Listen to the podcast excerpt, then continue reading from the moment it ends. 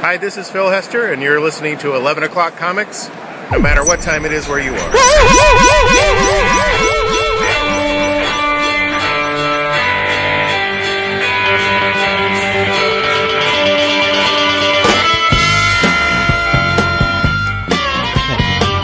You're welcome, Vincent. You sound well rested. A little bit. Yeah, I mean, I, it, it, it's been a long day, so uh,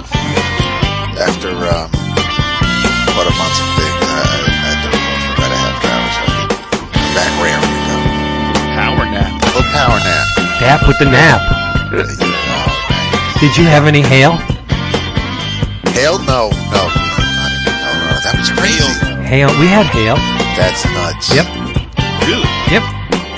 Fairly um, large hail, like about the size of uh, a gumball. Any damage? You said golf Big gumball or one of the old, like, old school. No, not the jawbreaker kind. Just like a regular, you know, the ones So that. then, so, so then, so then hail. Yeah, about a marble. About a marble, Chris. Yeah, marble. marble.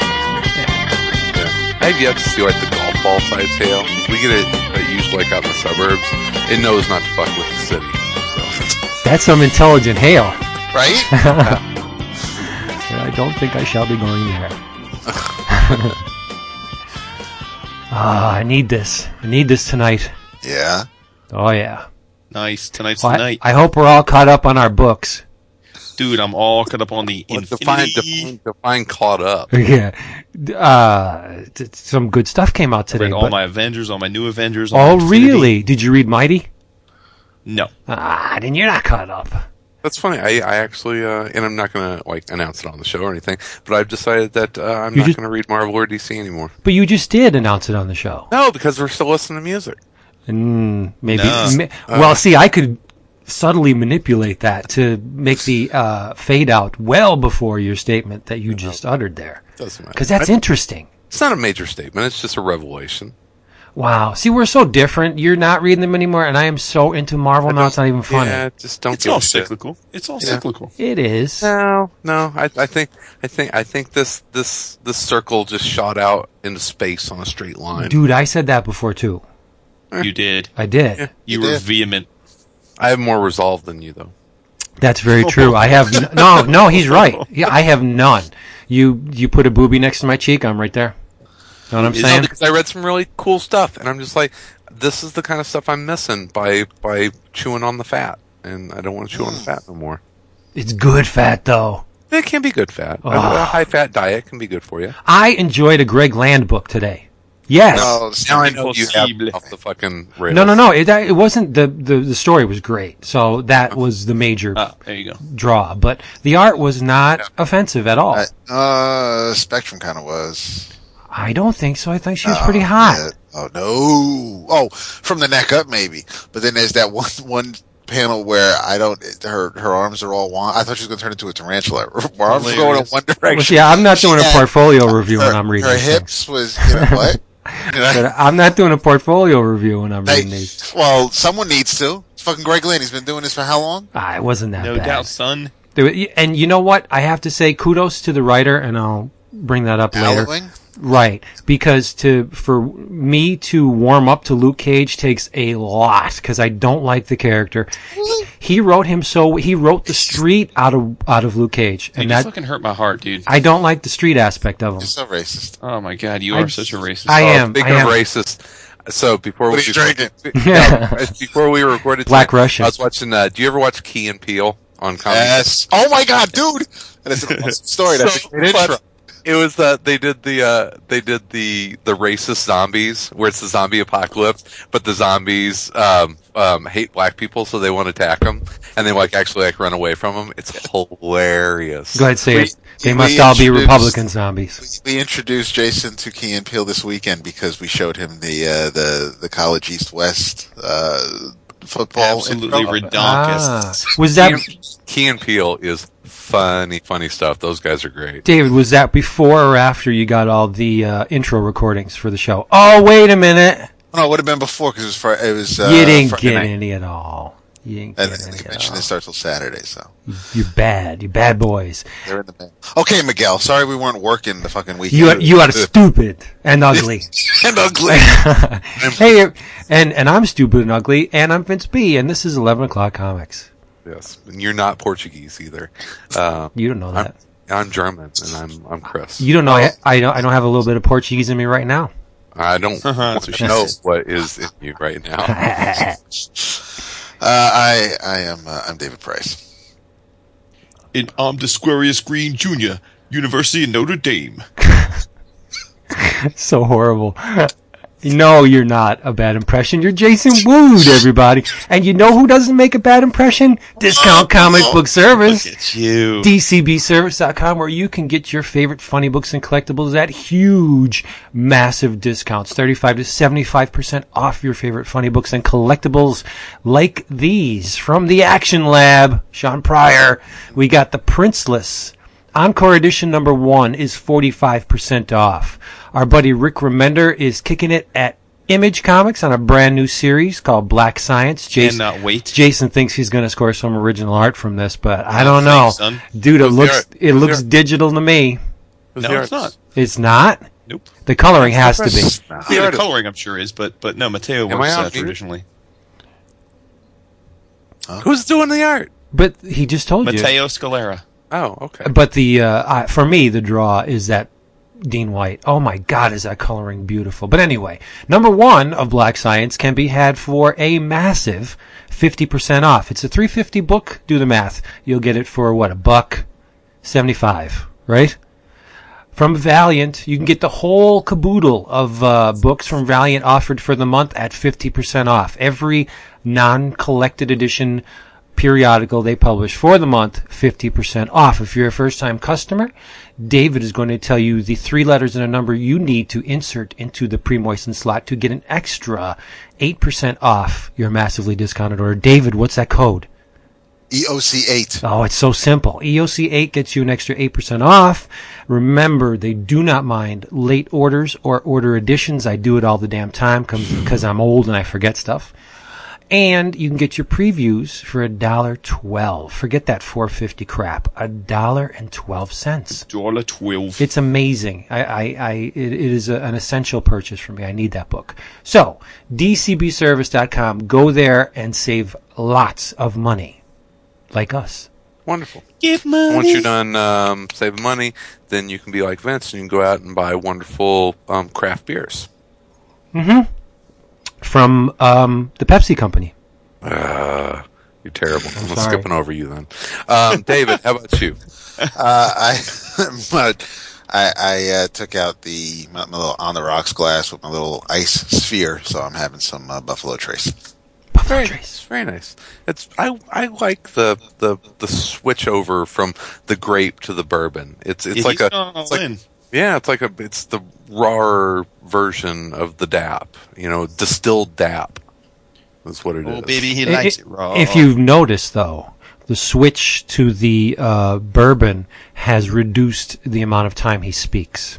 No, it hasn't. Oh, yes, it has. The past like four episodes, he hasn't been saying much.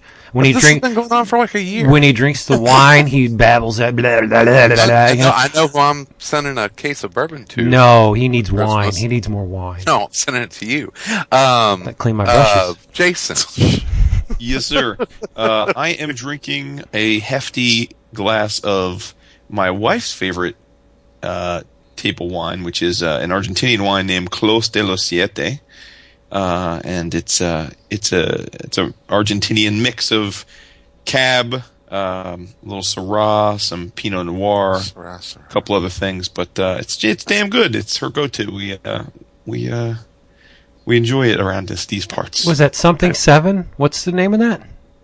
Close, C L O S de los siete. Something seven. I don't know what that first part is. I know it's a nice, nice Colombian blend. I have a feeling it's probably very good with red meat. Would be my guess. Or just with uh, my my podcasting brethren. There, There we you go. very nice. Uh, I'm um, By the way, close is uh is is means vineyard. Seventh Vineyard. There you go. Look at you. Vineyard. Vineyard seven, of the seven. seven. It's uh I think they have seven different varietal grapes that they plant on the vineyard. Look at that. Oh, I love yeah. grapes. Blend of many of them. Uh, I'm drinking from uh, from my favorite local brewery here, from Revolution Brewing. Uh, it's the Mother of Exiles uh, Pilsner. So it's a it's a really nice pills, which I, I don't uh, I don't drink a whole lot of, of pills. So it's uh, Love you me the pills.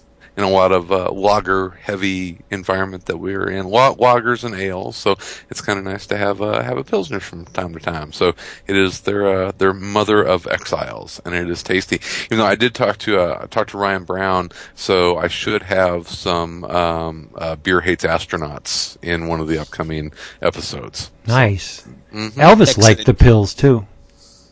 Yes, he did. Yes, he did. Different pills. Yeah. Did you know he was a voyeur? He do, he used to love to watch. Elvis was a hero to most. he used to love people shits, watch love people doing it. Yes. Who doesn't? Well, not through a two way mirror thing. Oh, I mean, you That's kind of creepy. little balls deep. You never hurt anybody. That's sick. Sick. Uh, Dude, you so- of all people. right? Now, if they were mean- dwarfs, that'd be a different story. But Oh, like yeah. regular people, nah. I don't wanna see Regular people. Maybe a fat lady. Those chocolate people. Vince, Vince, Vince, they're little people. Ah, they are little, little dwarfs. Hey, Steph, yeah. I'm sure. I'm sure Mr. Pua and many thousands of others that are listening are dying to know if you had a nice birthday. Who are you talking about? Yeah. Oh, David, right? Yes. I had a birthday. No, it was, it was, it was, um, it, uh, I worked. There wasn't much we could, Yeah, uh, you get that work on. It sucks when you're older, right? I have to work now too on my birthday. It seems it's never. It's not fun. and like I was telling you, it's, it's, I don't, we don't have, there aren't a lot of people who are near me where, you know, we could all kind of get together and go hang out and grab a meal or, or a few drinks or something. So it's usually uh, after work, come home and just chillax. So yeah, it's not like, um, wasn't anything, anything extravagant or anything like that. But I, I, I do appreciate you, uh, you asking and wishing me a happy birthday. And I got my bro hug on Sunday before we all left Baltimore. Yeah, you did. A little bro kiss on the. ch- On The, the little reach around, it was good. Good stuff. Here we You go. all, you all just gonna. Why, why don't you guys jump into that and because I want to hear about all of the all of the adventures and fun times in uh, in Baltimore. It was. It was the hotness.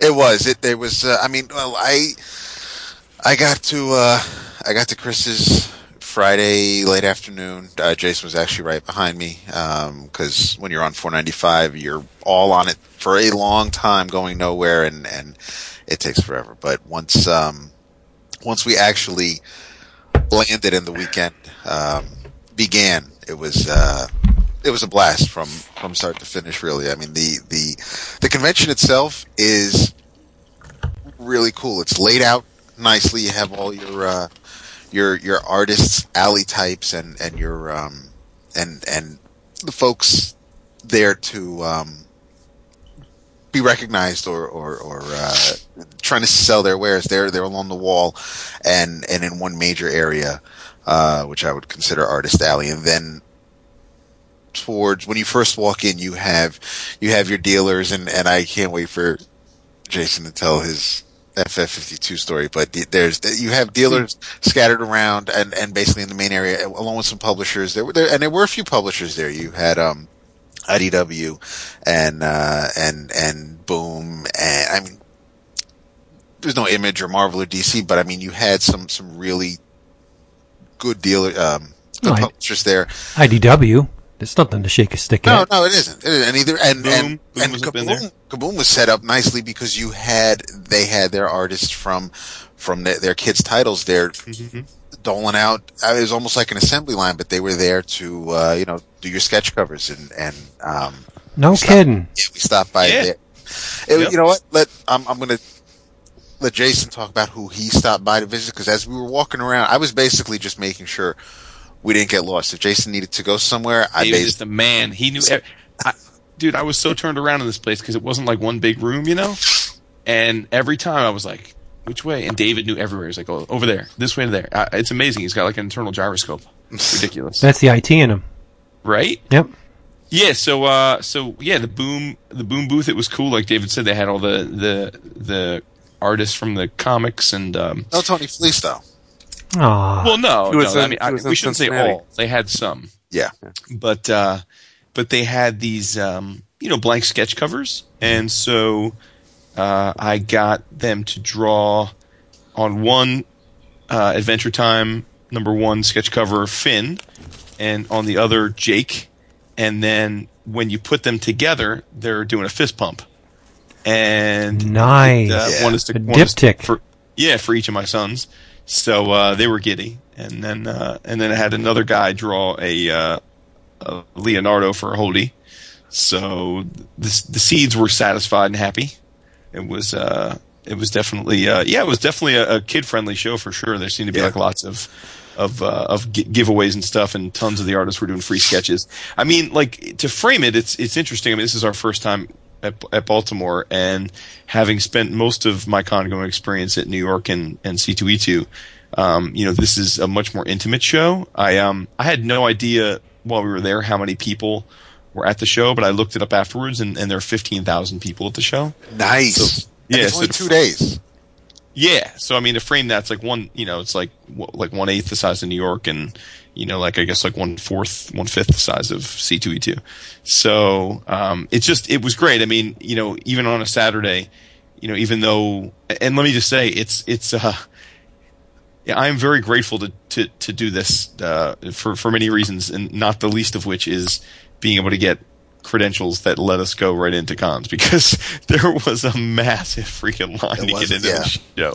Really? It reminded me of like seeing pictures from San Diego when you see people Yeah. lined up waiting. It, it was it, it Wow. seemed like there were just a lot of and and even though there were a lot of people outside online and and it was and there were fifty thousand people over the two days, it didn't feel like C two E two or New York where you're kind of like where, where they're herding cattle. I wasn't really I wasn't shoulder to shoulder or checking my pocket as people. It wasn't that tight. It was there, there was still room to, to walk around, uh, walk around the aisles and, and see people and, and especially Artist Alley had nice wide, kind of like not as wide as, as C2E2 Artist Alley, but uh, you, were able to walk a few wide as, as you're walking down the aisles. It, it, it really is, it, it's, it's consumer friendly, I think.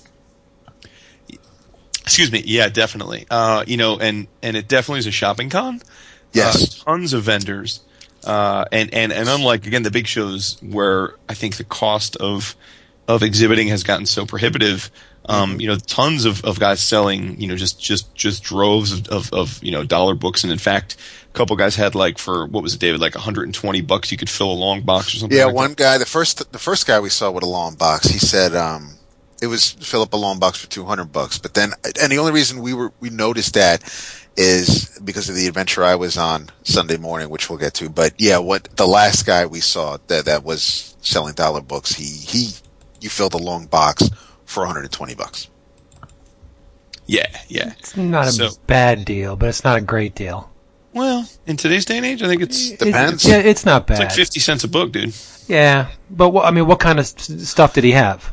Yeah, tons. I mean, just I mean, t- you know, t- tens and tens of thousands of, of, of books, ranging from.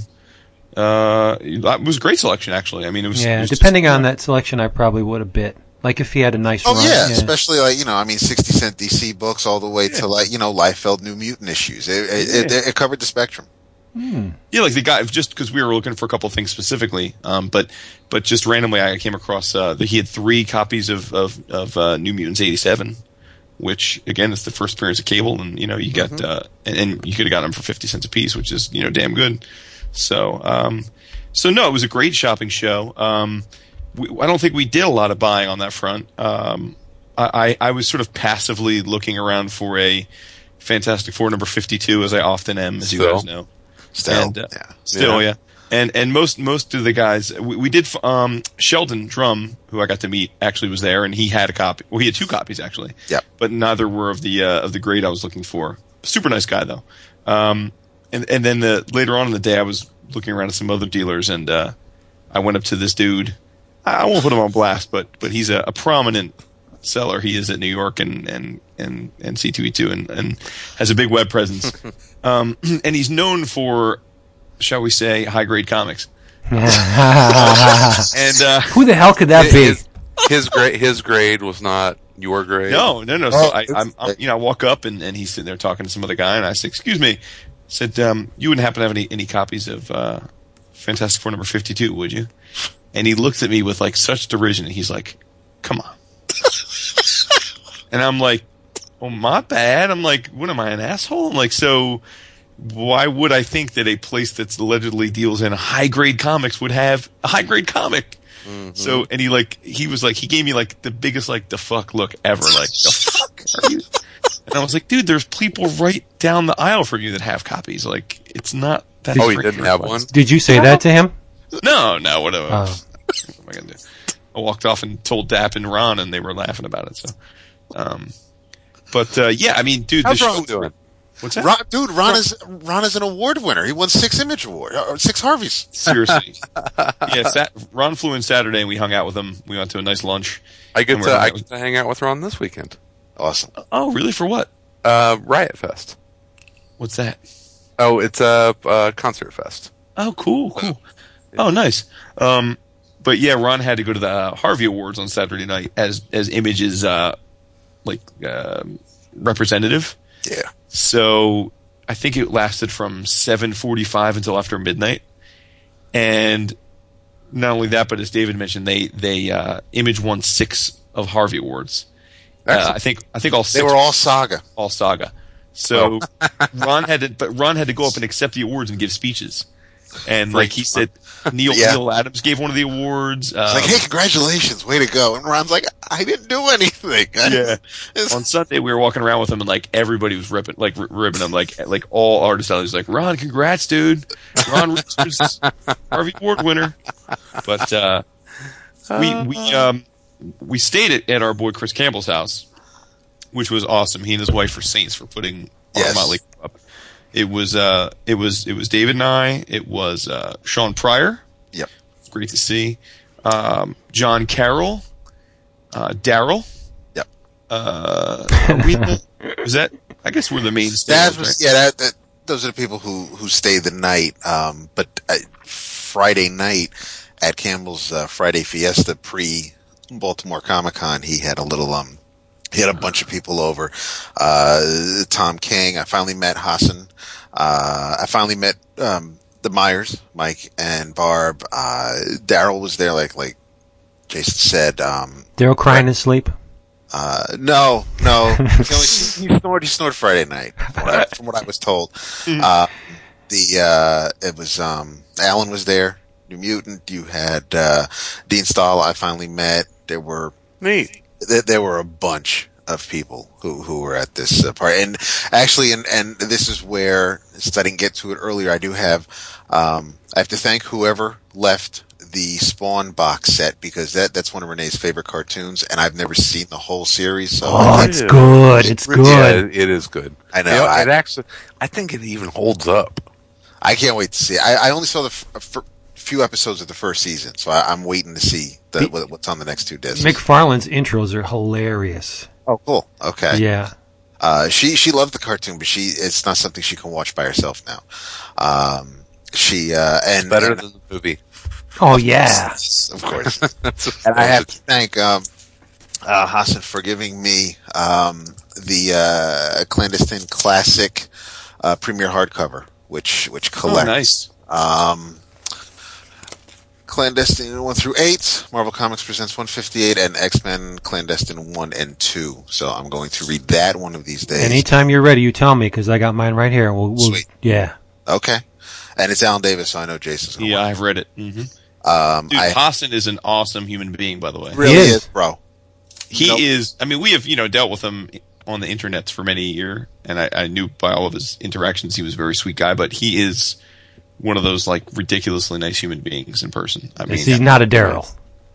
well, No. Daryl, no, no, Daryl. but he, no, he's, he's just you know he's It's my thing. Daryl and I, we have this love. You gotta be. But no, I mean seriously, it was it was great spending a lot of time with him. We spent, you know, he he was part of the crew too, as was Tom King, uh, who of course we uh, hung out with the C two E two as well. Um, he's he lives in that area as well. So, uh, but there was a boat. I mean, an assload of people at Chris's house on Friday night, and, and I have to say, I was unintentionally antisocial. I I realized after the party kind of thinned out that I hadn't actually said hello to about half the people there. Um, and here. then after I found out subsequent to that, I then found out that they're all people that I theoretically know from the internets and just That's unlike you. yeah, Well, you no. know what? It, was- it wasn't intentional. We were just having such a great time. You know, We were Chris's place- outside, and Yeah, we were outside hanging out on the deck, and uh, and and it was a lot of people. I mean, we're probably what David, like forty people there or so. Forty. Oh, I- that explains it. What? at least thirty to forty. The hashtag on uh, on Twitter of uh, Woods a douche.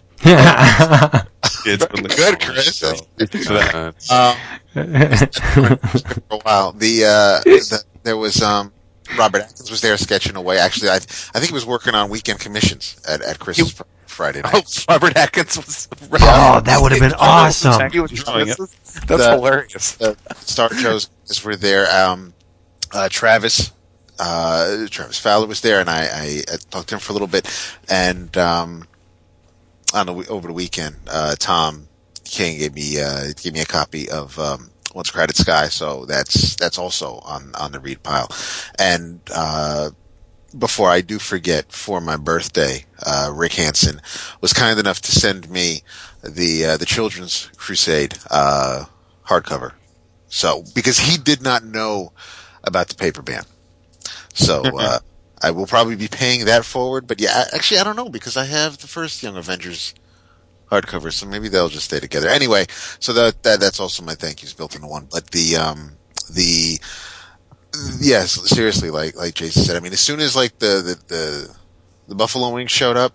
Everybody kind of just was was inside. We were outside for a bit, and it was starting to get chilly. So then we ended up making our way inside. And, but it was there. There were uh, there were a lot of people in uh, in Chris's basement slash man cave, and uh, and it's it, the setup for Chris's joint where, where he records the podcast, where he stores his, his- I mean, he's got his collections of hardcovers and and and trades, and uh, and, and square bookshelves on one wall. He has a bunch of Transformers in glass cases, uh, like like you'd see at the comic shop where the guys, you know, where where where he would have you know an autographed Jordan ball or uh, or, or statues. That's It- because the Transformers he buys probably cost about the same amount, am- amount as an I- autographed Yeah, Jordan Vince, you would have flotsed. I mean, you'd have been casing the joint. You'd have been. oh looking- my god, he had some amazing. Oh, I got the layout already. stuff. Yeah. Okay, okay. Yeah, yeah. Just trying to find a good night to sneak in.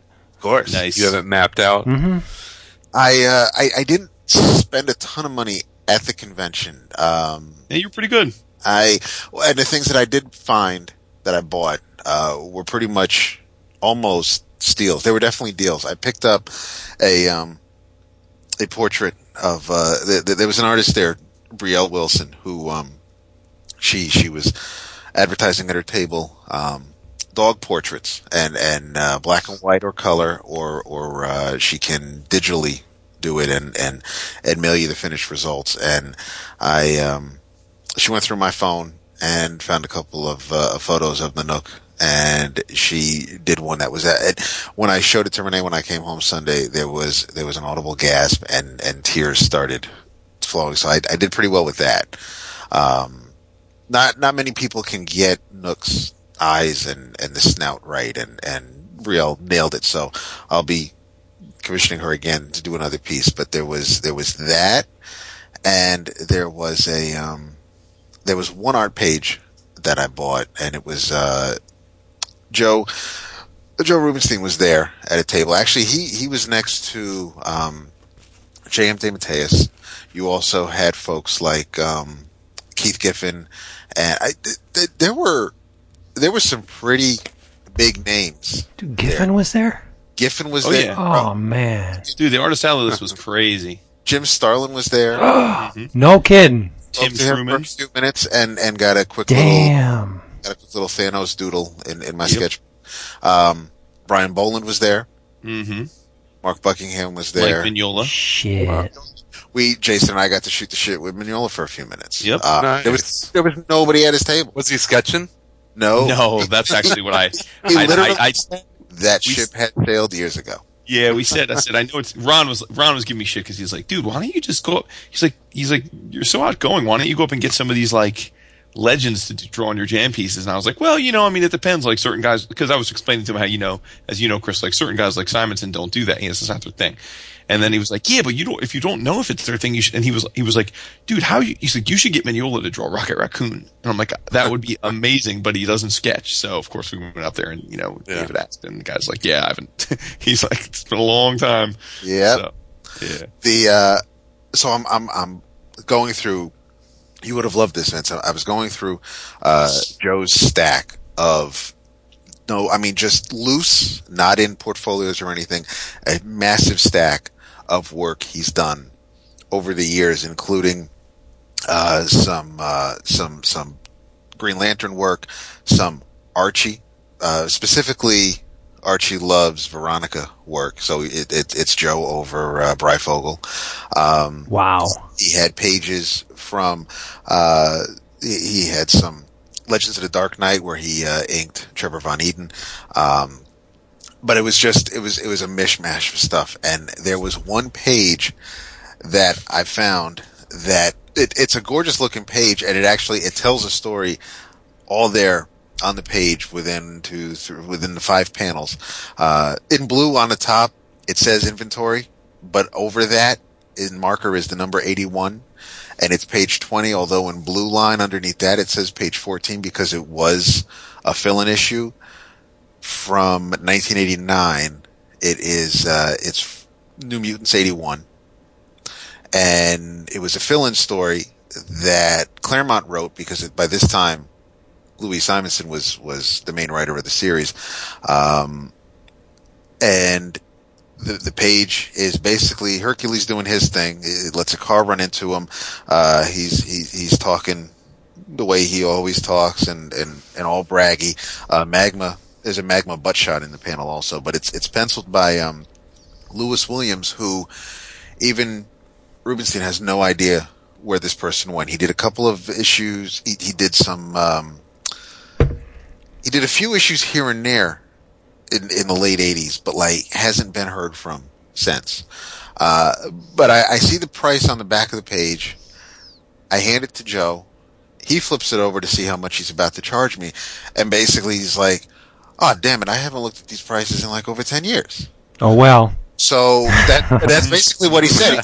That's, that's what it says on the back of it. So I guess I can only charge you 40 bucks Wow.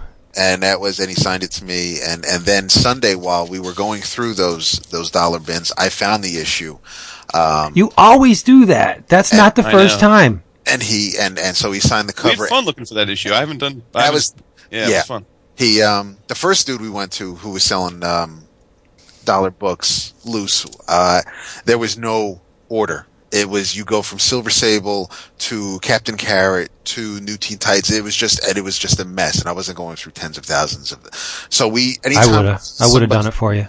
No, Yeah, I knew you would have. there, there were a lot here, bro, and, and and this was Sunday, so we were we had a plan. Jason already had some jam pieces out that we were trying to pick up so that we could hit the road. But um, every time we saw somebody who was selling, you know, a dollar or two dollar back issues, I'd get to it and it'd be like New Mutants 78, 79, 82, 83. So I'd always miss 81 until the. I think he not only what obviously was the last dude we went to, but he he may have been the last dealer we could have gone to to look for it, and and that was the dude who had the stick uh, 120 books in a long box or 200 bu- 200 long 200 books for 120 bucks, but um.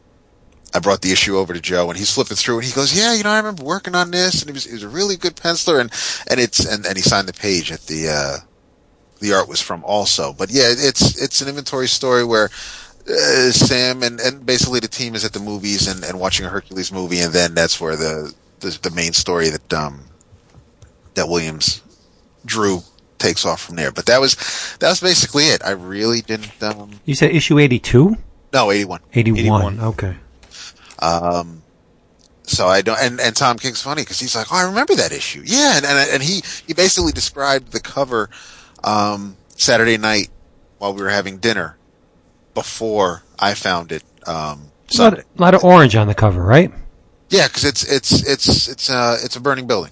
Hercules is, is running in through, uh, through, through a lot of fire. Magma's on the ground and, and, uh, this, this dude and, and, And you got a magma butt shot. Then you got a magma butt shot. It's it's a really nice page. I'm, She's hot. It is a very nice page. Thank you, bro.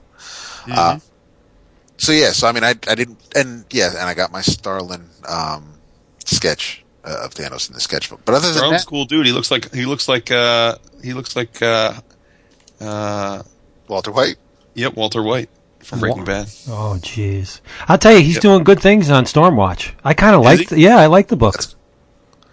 We, Yeah, we actually dropped. We were like we were talking about Dreadstar. Said you know we just reviewed it on our show and stuff, and it was uh he was actually making fun of the fact that uh, the omnibus doesn't st- start at the beginning too. He's like, huh, it doesn't start at the beginning. Hmm. It's like that's weird. yeah. As, yeah, so you wonder, like, I guess he didn't have much say as as to putting it together. As long as they're cutting him checks every so often, that's all we Yeah. care about. You're right. Yeah. Uh, we, um, yeah, I mean, it was just uh, like, yeah, we, we, Ron came in on Well, how set. can we, we do we we didn't we got to mention and we forgot about don't forget forget about Julian who was also part of our crew as well. Yes. Yeah, he, I was gonna yeah, say. he not, he, well, probably because I'm trying to black out that drive through DC Yeah. Saturday. evening. So that, that, that that's my You, what bad. do you mean by that? Black out. We we uh, we had to pick up Julian. Dude, I couldn't even get away with that one. Chris agreed to pick up uh, Chris Campbell agreed to pick up Julian at his house in D.C. on the way, and uh, which normally wouldn't have been an issue. Apparently, they did it last year without a hitch, but there was something going on in D.C. Some kind of deal last year. Yeah, some kind of lockdown. So literally, we were supposed to be driving through the mall uh, in DC, and it was it was like eight eight or nine city blocks in a square radius were all locked down. So we had to go all sorts out of the way and basically go around the city and come in the other side to go to Julian's apart, uh, brownstone. So it just it took probably like an extra 30, 40 minutes than we had been planning. But it was fine though because Chris had had given us enough padding from his house that uh, we still got there plenty early. So it Yes. ended up working out fine. But it was we were definitely driving all over Jabib in the nation's capital trying to get to, uh, to, to Julian. But uh, Were you man, we fretting? laughed our asses off though. I got to tell you, we had some fun. We we went to uh, Fogo de Chao, the uh, the Brazilian steakhouse on Saturday night, and uh, ate ridiculous amounts of food. And Julian and Daryl between them ate thirteen plates of meat. Wow. Jesus. It was unbelievable. And like, I don't know if you've ever been at one of these places, but basically you have a little badge and it's green and red. And when you flip it to green, it means you want meat. And so they just come over with a skewer, all different kinds of meat. My wife has a badge like that. Yeah, of course she does. She does. Only it's always green. It is. Uh, yeah. She paints her face I- green too. I always feel sorry for the guys that, that have like, you know, the chicken and the pork. I'm just like, you're so funny. Go away. Actually, the, the the chicken wrapped in bacon wasn't bad. I was gonna say I, I'm not much of a steak eater myself, so this was an experience to be sure. Bring, bring, bring me the beef. Yeah. It was pretty Go impressive. away, silly, go away, silly chicken man. Bring, Yeah, it was impressive. tell, to the tell the cow guy to come over. Now, unlike David, I um I did spend a lot of money. It was Uh, well worth it though. I spent a tremendous amount of money. In fact, probably more than I've spent at a con in a long time. Um, I really I came correct with the jam pieces. I uh I was like a, a a pig in poop. It was it was pretty awesome. Um, I um I got uh on my X Men jam. I got uh, Emma Frost and Storm, and the Emma Frost is interesting because um again, Ron was giving me grief, and he's like, so I, I, I thought, all right, well, how can I get Terry Moore to draw my jam piece? Nice. So I, um, I, Dave and I walked over to, to Terry's table, and uh, there was actually no one there at the moment, which was rare because he actually had tons of people most of the time. And uh, and and David was like the ultimate wingman this weekend because uh, he he broke right into the story about how Renee has never read the uh, last chapter of Strangers in Paradise. And Terry just loved that story, and he was even like, "Oh, tell her I wanted you to read it, you know, for me personally." And then Dave was like, well, "Maybe I'll call her right now, and you can tell her yourself." So he kind of broke the ice, and then I'm looking through Terry's, you know, original art while we're chatting, and Terry's like, "Oh, you know, it's," he's like, "You're the first person to look through the entire portfolio this whole weekend," and I was like, "Really?" And he's like, "Yeah." So I'm flipping through, and then I find this beautiful Rachel Rising page. I mean, Oh, the level of detail and the ink is just ridiculous because it was a snowfall page. So there's just so much detail on the page, and uh, so I bought it. So I buy the page, and Yeah, then tell uh, me how much later. Yeah, I mean it wasn't it wasn't cheap. It wasn't cheap. Um, His but artist. you know, I figured there's my opportunity. So he was all like, you know, he's like, oh, that's great. I'm, you know, and so I'm, I'm uh, getting the page and I'm, you know, I'm paying, yeah, paying you him just stuff. paid his hotel for two days. Yeah, so I'm like, so listen, I'm like, uh, by the way, I have this jam piece. Would you? And and and I kind of felt like it was I was right right on the cusp of trapping him. Like I like like literally had I I think pretty David. I think if I hadn't bought a page, he would have politely said no. Right. Yeah.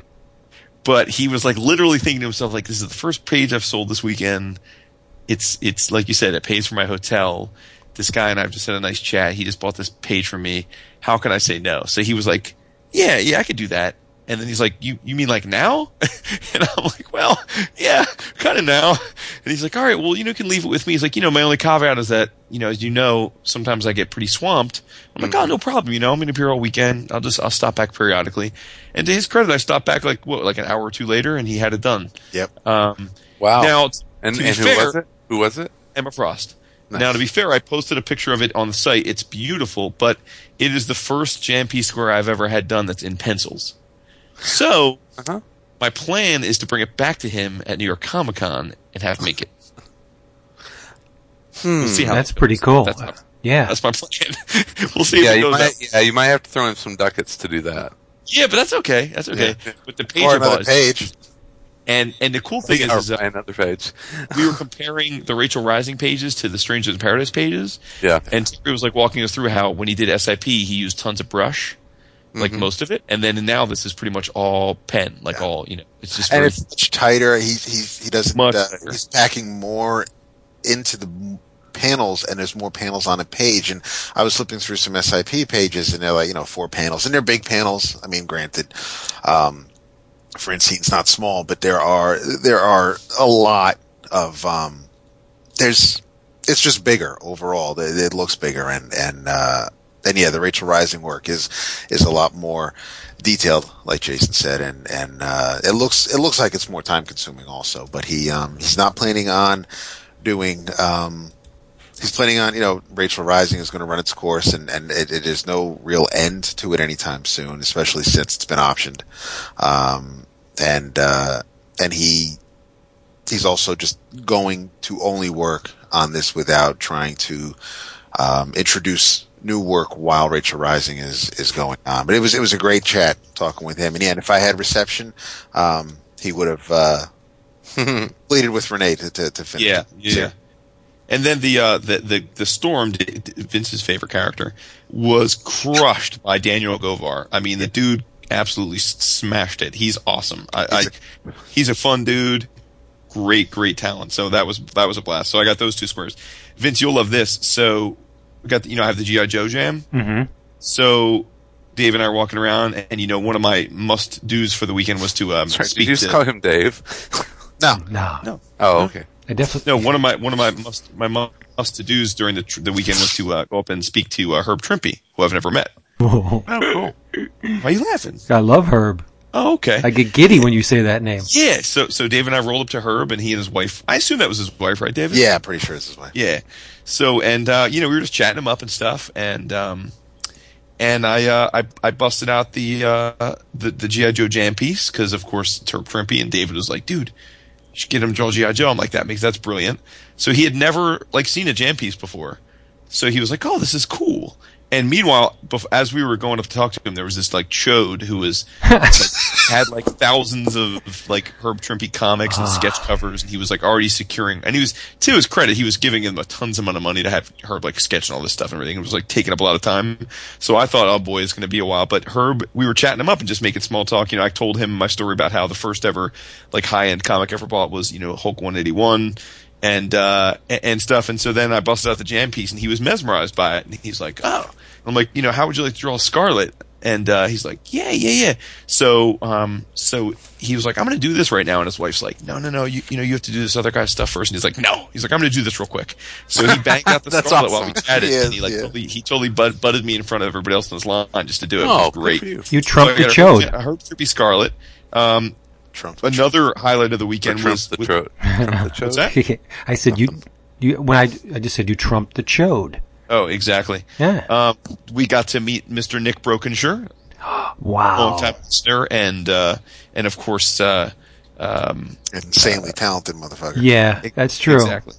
So aside from chatting him up and just uh, and his whole crew too was there. The um, all the Amelia Cole creative group was there, and they were all just a bunch of fun, super fun guys. But but Nick did a Baroness on my GI Joe Jam, uh, and then uh, of course no GI Joe Jam would be complete without Robert doing a, a, a square. So Robert did a Snake Eyes on it. That's Oh, awesome. Of course. Nice. Yep. So I got those. That was great. You have to be close to the end of that GI Joe thing, right? No, the the GI Joe Jam's about halfway done now. It um, it uh, I have uh, Duke, Beachhead, Shipwreck, Firefly, and Cobra Commander still to get done. Who do you got lined up to do the Destro?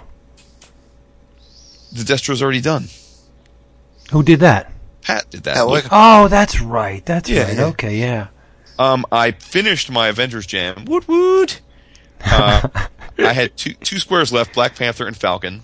So I got Tom Raney to do Black Panther, and he killed it. Oh Yeah, boy. amazing. It's really great. Um, like some awesome cross hatching and stuff. It's great. And then I had one square left, which was uh, which was Falcon, and you know David and I were just wandering around Avenger uh, or Avenger, uh, wandering around Artist Alley, and uh, someone I didn't even see on the list is was sitting there, but Eddie ba- Eddie Barrows. So, oh, um, neat. Yes. yeah. Got, now Eddie doesn't speak much English, um, but he was super nice guy nevertheless, and and uh, and he did a killer Falcon. So he finished up my Avengers Jam, which is now ready for framing. Look at you. Um, and then my Excalibur Jam, I got uh, Rachel Summers by uh, Vince's favorite Jim Calafiore. uh, Talented man. Yeah, it was he killed it. Um, Sara Richard, who is um, she's you know I don't even know if God you know and I think I don't know if she's done many comics, but she's always you know but but she's got this really Unique, quirky. Yeah like fluid Yeah. um, almost Asian style, and uh, she's at a lot of cons. She's good friends with Chrissie Zullo. She always sits ne- near her. Um, but I had seen seen her stuff a couple times, so I got her to do Cerise, um, which worked out beautifully on my Excalibur Jam. You know, so because I figured it would be perfect for her style, and it worked out really well. And then um, and then the last Excalibur piece I got was Mr. Bob McLeod. And, and the awesome part of that was I went up to Bob and showed him the jam and said, "You could do anyone you want. Who do you want to do?" And he just and this is like a drop the mic moment. He looks at it and he goes, "Well, how about I do Wolfsbane since I created her?" I was like, "Oh, drop the mic and walk away." I'm like, "I guess you don't need reference." Nice. So he did a Wolfsbane, which is awesome to have the creator of the character do it. Um, and then last but not least, I, you know, I started a Guardians of the Galaxy Jam this weekend, and I had um, Charles Paul Wilson, um, who does stuff of Legend, uh, which you guys know I'm a big fan of. Start off with a Groot, and then um, Billy Fowler uh, did a Killer Drax, and then last but certainly not least, um, a, a new artist, a, a girl that we we literally just stumbled upon because she was sitting next to uh, Jorge Corona, who I had ordered a commission from in advance of the show. And uh, as we were waiting for, or just chatting with him, we looked at her table and we were all like, you know, David Aron and I were like, "Damn, who's this?" And she's she's I don't think she's done any published work yet, but she's she's uh, you know put out some creator and stuff. But her name is Ariella Chris, and uh, she's tiny little. I mean, some you think would you say like Filipino, David, or like Yeah. Taiwanese, or tiny little Asian girl, but like I mean, like super tiny, Yeah, but yes, crazy, yes, yes. crazy chops, dude. Like, like, like. I think of all the people we we looked at, Ron was most impressed with her. He even took her digits and stuff, and he was like, well, "I got to keep keep track of this girl." You know, like Nice. she's got. But uh, she did a uh, moon dragon for me. So yeah, so I got like 15 Jam squares done this weekend. Oh, Wow.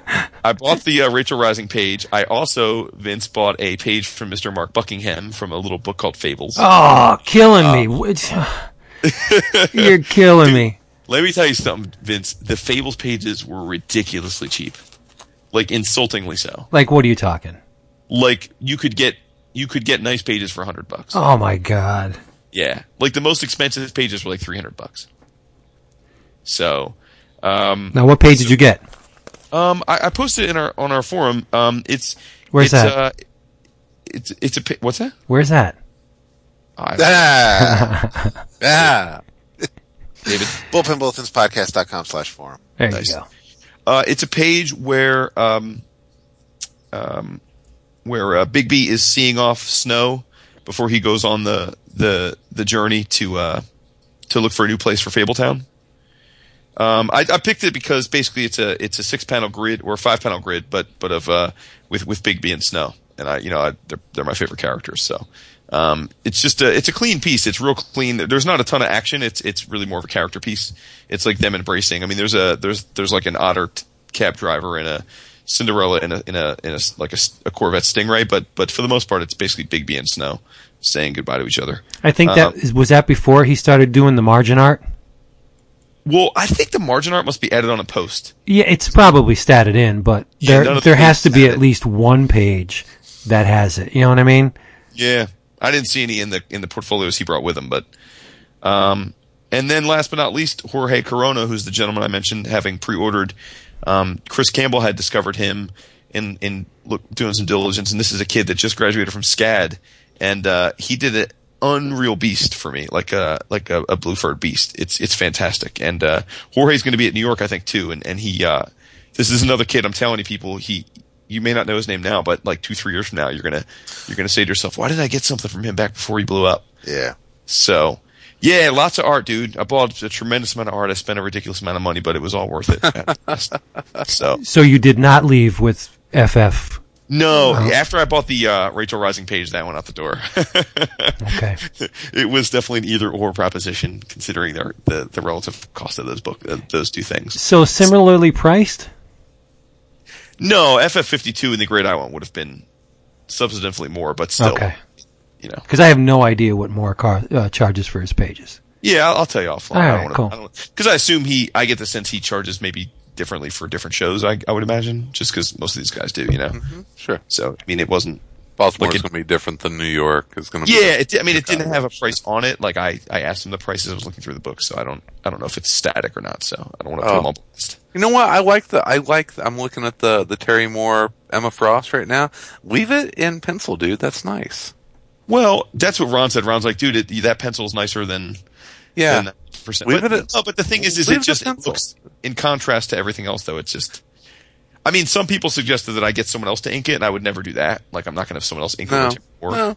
But if I I, like get him to ink it, I've know? got some. I've got some nice. You know, I I was I, I felt the same way because I've got like the the the quietly that I got the the Yeah. Flash and Ramona Fradon did her her Green Lantern and then uh what I got uh what Darick Robertson and Kevin Maguire did their their uh JLI um characters and the, they're all in pencil and you know what it's I'm I'm okay with that I'm okay with I I prefer the the inked ones but Right. I, I kind of like the pencil and that's that's really pretty man Mm-hmm. I I don't know if I would fuck with it well, like I said, I'm not going to touch it unless he I get him to ink it at some point. yeah You know, but uh, oh that storm is hot yeah, isn't it great? That's Yep. really nice. Thank, yeah. thank, thank, thank God I had the phone.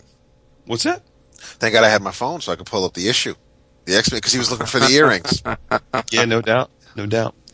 But uh, wait, what the hell? Hold on a second. Sorry. Yeah, very Um, nice. Thanks, man. Yeah. Yeah, it's I, uh, definitely yeah. No, we'll. It's it's a um, it's a show that I I definitely would like to go back to. It's not one of those. Yeah, you know, I've been there. Okay, I can scratch scratch it off the list. I, I'd like to go back. Yeah, and the thing is, you heard from all the artists because we, you know, we chatted up a lot of artists. Is that um, the the Baltimore guys have patterned this show um, unapologetically after Shelton's Heroes Con. Mm-hmm. Like for every, you know, pretty much like everything about it is, is like a mini Heroes. Like they've really, and it's actually moving to three days starting next year. Um, the Yes. show's been around for almost 15 years, but they they finally got the, um, you know, the the I think the support and the groundswell to move to three days, so it'll be a Friday through Sunday show. But but it's it's close. Um, you know, it's uh, like I said, it's it's not overcrowded. I mean, I, you know, I got to be honest with you. Like I, I- you know, the thought of like dealing with New York Comic Con on a Saturday is kind of dreadful to me. You know, at this Yeah. point. Um, Yeah. I mean, we're going to do it because you know that again, it's it's a chance to get together and and and you know it's a local show. But but it's this was not like that. You know, it just there there was not a moment where you felt cramped or crowded or or, or uncomfortable or. Um, so yeah, it definitely is a great show. I mean, um, I like I said, I, it seems like one that the artists love to come back to repeatedly as well. Now, did you guys hear anything about the Salt Lake City Con? It's in Utah. Um, yeah, I know, I know one. Of, I know one of the people uh, who's a big uh, um, um, organizer for it. Oh, you do? Yeah, Robert's sister. Robert's sister. Robert. Robert. Atkins? yeah, Robert Atkins' sister is Why was living Robert out there. at, at Salt Lake City Con then. Oh, I'm almost positive it's Salt Lake City Oh well, it might be, but because but I think I think she's same living weekend. out there. Oh, Salt was it? Okay. It was the same weekend as as Baltimore and and CincyCon, and and I'm hearing great stuff from from Cincy as well. yeah, but the big news about the Salt Lake City is they had seventy five thousand people there on Saturday. Wow. What? It's the third large in the first ever. It's it became the third largest con in the U.S. no, that can't be I swear possible. to you, I swear that was all the talk. So the big deal was the reason we were hearing about it is that Stan Lee was supposed to be at Baltimore. He Uh-huh. canceled, dude. He didn't cancel because he was ill or something. He canceled because he got a better offer to go to Salt Lake. Oh, he was at Salt Lake as the guest of honor. Like at the last minute, he canceled Baltimore to go to Salt Lake. That's But not no, it's right. true. That's jank. That is The- not the fire right. marshals had to close down the uh, the the what is it the Salt Dome or whatever it is the Salt uh, the Salt Palace. They had to No. close it down because they had seventy five thousand people. That's it was unbelievable. In fact, the organizers are already talking about it being well over hundred thousand people next year. So it's immediately become like this mega con, like which is unreal to me because who knew? But Was but, there uh, Walking Dead people there? Like, what was the? w- apparently there were all kinds of um, uh, entertainment guests. Like they had um, they had uh, Shat and the Bat. They had a, a panel with William Shatner and Adam West. And uh, and the like, and like I said, Stan Lee. But yeah, I look, dude, I, don't, I knew nothing about it until after the fact. But like everyone was like, dude, you hearing about? So this is going to be one of those shows again. Money talks. So they got that kind of crowd in the first year. I mean, um, you know, you're going to see a lot insane. of That's artists that. Yeah, That's- it's insane. It's insane. That's it really that's that's bigger than C2E2. Dude, it's big. New York. Comic Con's first year had forty thousand people in its first year. That sounds we. That's that sounds not right. Dude, I mean, you can Google it because I heard it from a couple people and was like, I don't know, but I mean, there's tons of articles about it now. It's it was insane. They, like I said, the fire marshals had to shut it down. You know, had to they stop letting people in. So uh, yeah, I mean, I, who knew there was such pent up demand? But but overall, I think that's great because, dude, I mean, there are so many cons flourishing right now. Like the the the, it's great. I mean, like you said, CincyCon was you know by design more intimate, but uh, by all accounts I've heard it was it was a big success. I mean, like every show's got record attendance. It's great, man. It's just great to see. You know, artists are making that money. It's good times. Yeah, Sure is. So, So all right. Well, there you go. I mean, we, special thanks again to Chris uh, for putting us up. You know, that's uh, that's not an easy thing to put up. You know, that that many people and interrupt your life. And his his his kids are a riot. At one point, his oldest son is is walking around the. The, the patio slapping a bunch of 40 year old dudes on the ass. Like, just, where where is Spider Man on these? yeah, and his Spider Man undies crawling all over things. It was, it was hilarious. That's So, cute. mocking people. mhm. It was no. It is, I mean, it, like I said, from, from start to finish, and then uh, Sunday we grabbed another bite with Ron, and then um, uh, basically hit the road. We um, it just, I mean, it, it it's not a short drive, but it's it's uh, it's manageable, and it was. I, I really, you know, I as far as you know, taking off to to run down there, it was it was great. And again, you know, I was it was nice to come home with some things, but still, it was it was because of the uh, of the people who I was hanging out with made it uh, made it that much more fun, more memorable. So I, I definitely recommend the Baltimore Comic Con, and I especially if you can hang out with a bunch of knuckleheads like I did. I would go just to hang around with Ron. I don't blame you. Yeah. yeah, it was fun. It was Hey, fun. well, and, and you guys, but we took long liquid Yeah. lunches both both days. Yeah, we did. Ah, nice. Yeah. Uh, it was um, no, yeah, I, I definitely we we we need to plan on on hitting that again in 2014. three hours from where I am. Oh, it's- Right? you- yeah, yeah. You got to come next year. It, it was so much fun. I mean, seriously, seriously, I, it's it it was it, it was just great. It, it would only have been better if you guys were there. We'll make it a plan. Yeah. There you go. All right, you two talk about some comics now. We've we've we've taken an hour of the show. Chris, what'd you read? Um, been reading a lot of stuff. Probably what I've been wanting to talk about the most over the last uh, the last couple weeks. I finally finished the um, the last trade of Sweet Tooth, and Ah. actually let me uh, let me cruise over here and grab it. Dun, dun, dun. Am I going to need um, a tissue? Uh, yeah, there was there was weeping involved. it's it's that kind of it's that kind of book. It's the uh, you know epic end to an epic story, and and if you didn't get emotional in it, then then something was was definitely wrong. You know, I um, it, not hiding anything, not uh, um, you know, not not making uh, light of the fact that you know Jeff has been on the show uh, a good couple times, and um, he's he's a creator that uh, that we've kind of followed since since earlier on in his career, and so very fond of him personally. But but um, with it, but uh, that's mostly because of the work that he does is so touching and so gripping, and and I emailed him. He, hour or so after I was done reading it, and uh, and thanked him for for a great story, and uh, you know admitted to him that it was it, it, it's kind of the only comic for a really long time that I've that I've read where I had to sit down and, and stop reading and kind of collect myself a couple moments. I mean, it, it was.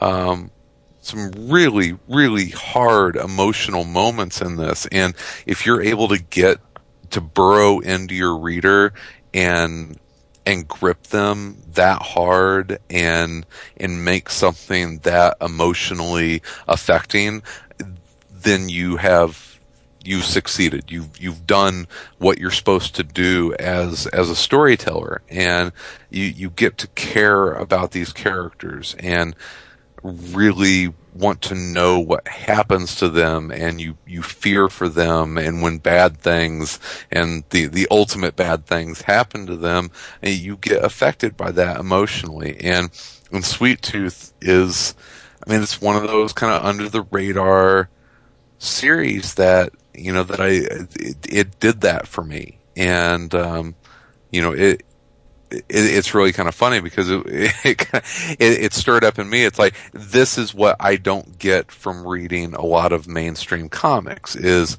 because I know if something really horrible happens to, to Peter Parker in six months, it, he's going to be Peter Parker again, and everything's going to be okay.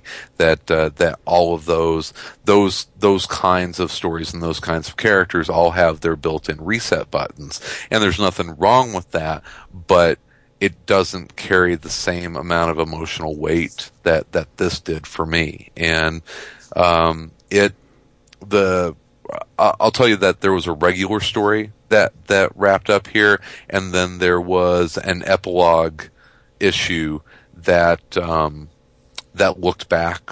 You know, uh, it was you know year it was a years from now story that I had to read twice because it was just that good, mm-hmm. and and it it was yeah it just was the perfect ending to a story that um, it, it was just it was it was perfect. It was uh, and you'll understand this whenever whenever you read it.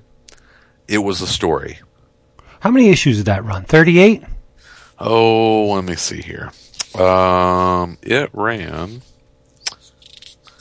because I started reading it. I I got like the first 12 or so, and then I started reading it in trade. Right. And this reprints Sweet Tooth, uh, 33 through 40. So 40. it ran for 40 okay. issues. And it was, it was a perfect, it was a perfect amount of time. You know, it's, uh, if you remember, uh, The Exterminators, I think, uh, um, you and I would both agree that Exterminators was probably about 20 issues too short. Yeah. That, uh, there was there was a much bigger story there that they were wanting to tell, and it just it just didn't work out. Where this, I, I think another twenty issues would have been too much. This was, I mean, he was able to tell his story. That it felt like from the beginning, this was you know everything fell into place. All of the beats were right, and nothing was extended too much or or cut off. It feels very much like this should have been 40 issues. Agreed. Yeah. Did you finish it, Jason?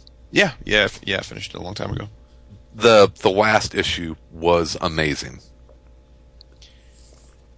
You'll get no disagreeing from me. I don't know if you're gonna if you want to spoil it or not, but uh, It was no. It's. I mean, it's just a. It's a, a years years forward after the after the the events of the the penultimate issue, and it just it wasn't uh, didn't gloss things over. Didn't uh, didn't paint the, the happiest of pictures. It was just it, fulfilling, and um, yeah, it's yeah, it was it was gripping. I I loved it. I I I'm really, really happy that I read this as it came out, and it's one that I'll go back and and read again from from beginning to end. And I'm sure I will I will have a different uh, uh, see different things and feel different things the the second time around. Did you uh, try Trillium? Not yet. It's sitting on my. I have the two issues. I haven't read them yet. It looks really good. Yeah. Yeah. But that's the one thing about Lemire. Like he shoots from the hip. Um, he knows, like Chris said. I don't see why I have to reiterate it, but I will. Uh, he knows how to pull on the uh, the heartstrings without sappiness or um, you know obvious manipulation. You know what I mean? You almost don't you, don't see the, the, the hands pulling the puppet strings. In other words, he's he's very good at at uh, pushing uh, your emotions around. I like that. The Like the that a lot. scene the scenes with Jepperd and Buddy kill me. Just absolutely Yeah. wreck me. And uh, and he did it again, you know, in the in kind of the third act, and and it was just so moving. And you see the relationship that Jepperd has with Gus, and and how how things ultimately end up between Gus and Buddy and why that happens. And, you know, it was, it was just really, really powerful stuff. And yeah, it's, Yeah. uh, so But good. I'm I'm two trades behind. Um, but I mean, the thing started off very cold, and it just got more frigid as it went on. I mean, n- not to say it's soulless because it's not, but it's there's just there's a there's a chill to that book, and it just gets Right. more gloomy and and and downbeat as it goes on. But it's not, um, it's not uninteresting. No, You know- you know what I- I, you know, Jason talks is several times uh, what a, a Cormac McCarthy fan he is, and in the Mm-hmm. There's his a novel, similarity, You know, the road yeah. that that there's a lot of the road in here. I think. Yeah, definitely. Which is probably why I was so drawn to it. Um, that you know, and although it's and, and it, again, it's not only is it post-apocalyptic, which is generally a theme that I'm a huge fan of, but but again, to your your point, Chris, it's got that that father-son dynamic, you know, uh, to it, which um, you know, whether it, again, I don't want to give anything away, but you know, but it's got that dynamic at least to it. Oh, it, it th- this is the. I mean, you you know that by into the twelfth issue that Yeah, this yeah. is wherever you wherever it's going to end up. This is the story of Gus and Jepperd, and you. I don't. You know, it it's Sweet Tooth. It, it's Gus's story, but man, up until maybe right at the end, you don't know if it's Gus's story or Jepperd's story. It's kind of, you know, it's very, very kind of Star Wars in that it's at the end you're like, oh, it was really about Anakin and not Luke. you know, it's you know, it's it's the story of redemption. It this this uh, complete story is very much about Jepperd's redemption, and yeah, it was yeah, it was just it's a really good series. Yeah, agreed. Agreed. Lemire does it again. I can't wait to read Trillium. I Yeah. uh, just I was pimping him today on Twitter, saying to people, uh, you know, I know a lot of us were answering a lot of requests about what people should order from the top shelf sale that's going on, and uh, and you know, I said for my money, the the ten dollars you can spend on Underwater Welder or Kung or uh, Infinite Kung Fu are no brainers if you haven't already read them. I mean, that's another Yeah. Lemire. You know, he's he's uh, you know, it's a shame because because I am such a huge fan of Jeff's work. I admittedly have have lost the narrative a bit with him, and you know, as he's become frankly one of DC's top writers, is because the subject matter just doesn't hold my interest as much. And, Yeah. and it's it's I'm I'm frankly sure in a vacuum, if I were provided you know presented the issues because he's written them, I, I would enjoy a lot of it. I just haven't, you know, it just hasn't been enough of a of a of a pull. And, and you know, to be fair, I think if he wasn't doing so much of his own stuff still, you know, between Sweet Tooth and now Trillium and, and Underwater Welder and, and, and the different things, I probably would be more inclined to read that stuff just because, uh, you know, I'd want to keep abreast of what he's up to. But, you know, for now, I, I'm getting, I'm getting my fix, my Lemire fix elsewhere. So, Mm-hmm. I'm still buying them. I have the Animal Man trades, but like you, I just haven't gotten around to reading them. Yeah, I want to read the the Animal Man and and Swamp Thing and how that all worked together. It was, looked like it was building up something very interesting, and uh, it's uh, you know, I was just like, I'm going to read it in trade, and Yeah. just have not uh, have not done that yet. One of these days. Yeah. Yeah, so so that oh, I did order something today, real quick, um, just to let people know that it's finally off of pre-order and has been released. Um, all of the Love and Rockets fans out there, the Love and Rockets covers hardcover is finally available. It's good stuff. I'll you, have you, it. you cannot have go it- wrong. I'll, I'll have it by Friday, and Nice. cannot wait to put it right next to my my Jaime, Hernan- Jaime Hernandez um, art of book. And when's the Gilbert art of book gonna come out? oh, gee, I it's don't about know. time for that, isn't it? The next thing you'll see from Gilbert is the book about. Um, well, it's the the uh, fake movie book about Luba's mother. It's in this. Oh, It's in this previews now. He's still on that that um, hypothetical movie kick. All his past couple books have been these fake movies that Mm-hmm. care. Uh, yeah, it's, I, I it boggles my mind. I just I enjoy them, but I, I don't get where he's going with those. Yeah, but I don't have to know. I have a feeling by the end of it, you'll be like, oh, Yeah, I'm, well, I'm sure Gilbert. Gilbert's always great. Yeah. Um, but you know, this is synchronicity because, like yourself, I read uh, for this week a very emotional, very um, heart wrenching uh, bunch of issues. They're from IDW, and it's Godzilla.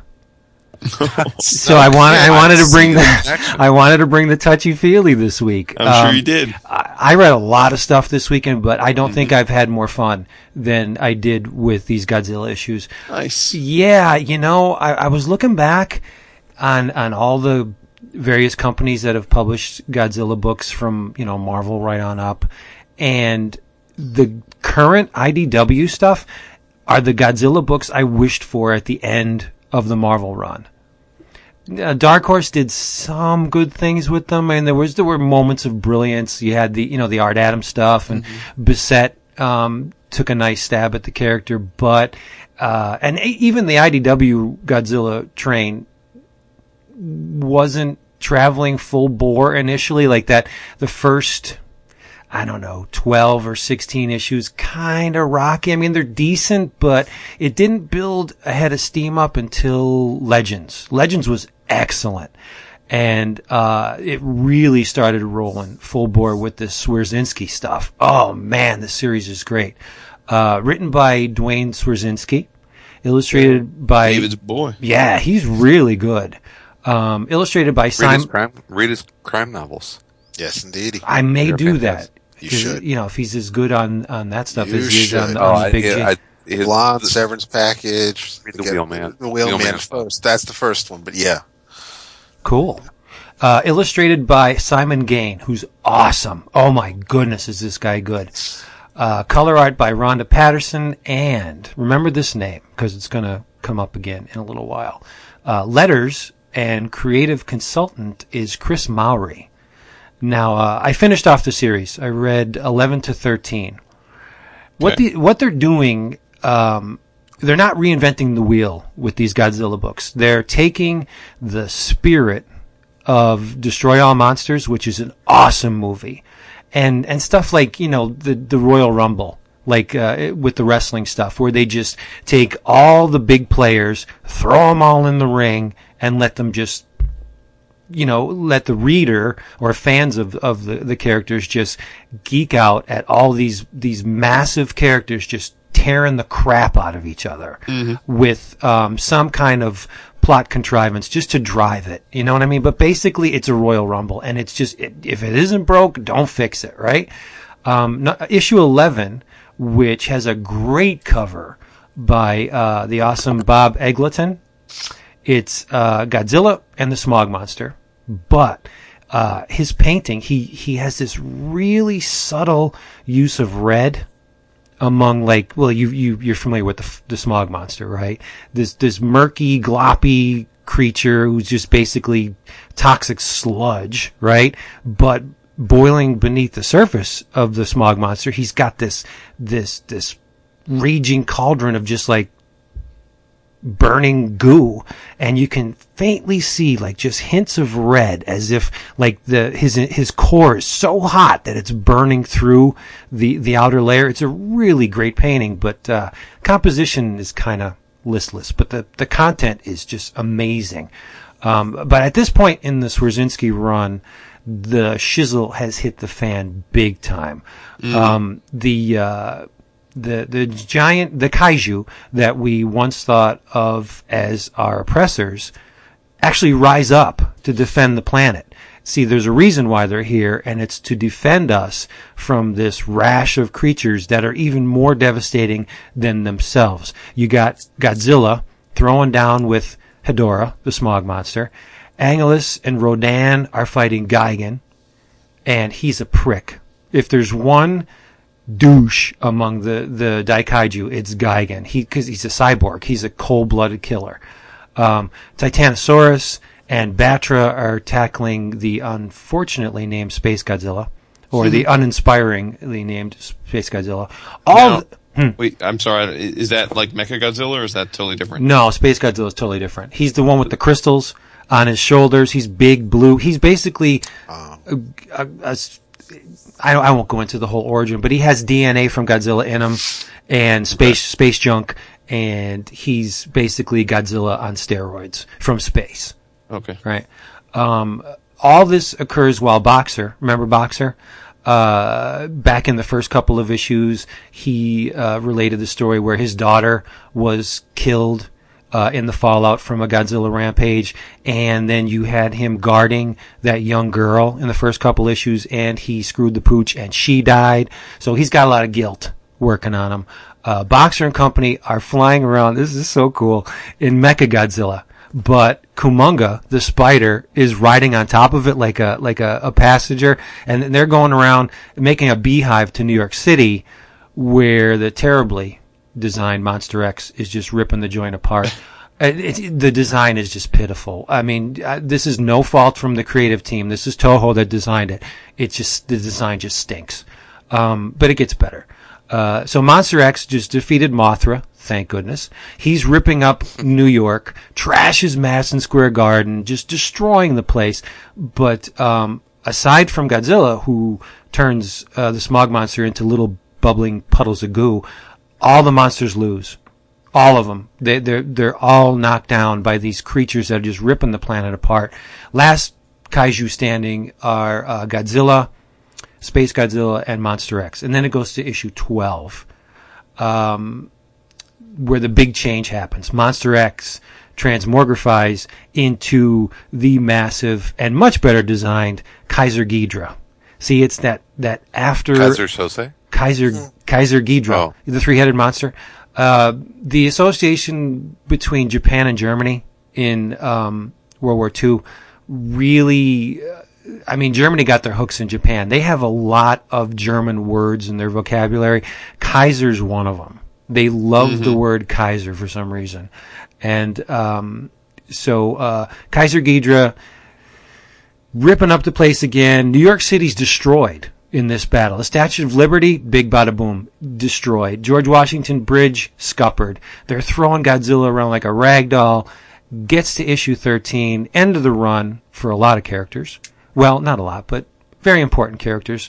Unnecessary sacrifices are made. Wall to wall carnage. You should see some of Gane's double page spreads. They're unbelievable. Yeah? Yeah, I mean, if you if you like this stuff, this is the book to get. It's just a rampage of just shit blowing up, monsters throwing down. You have the uh, the human element just trying to save the day.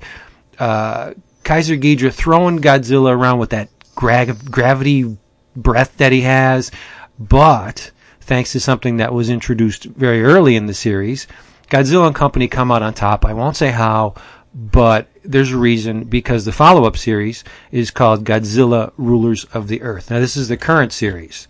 Um, so if you're you haven't been reading these, you got a little bit catching up to do. You got 13 Swizzer, Swi- I always screw this Swierczynski. up. Issues, and that they they keep the continuity because there's little bits that are carried over into this new Rulers of the Earth series, which was written by Chris Mowry. Remember that name? Lettered mm-hmm. the previous mm-hmm. series, and he was the creative consultant. Now he's at the helm, right? It's illustrated by Matt Frank. This guy's awesome.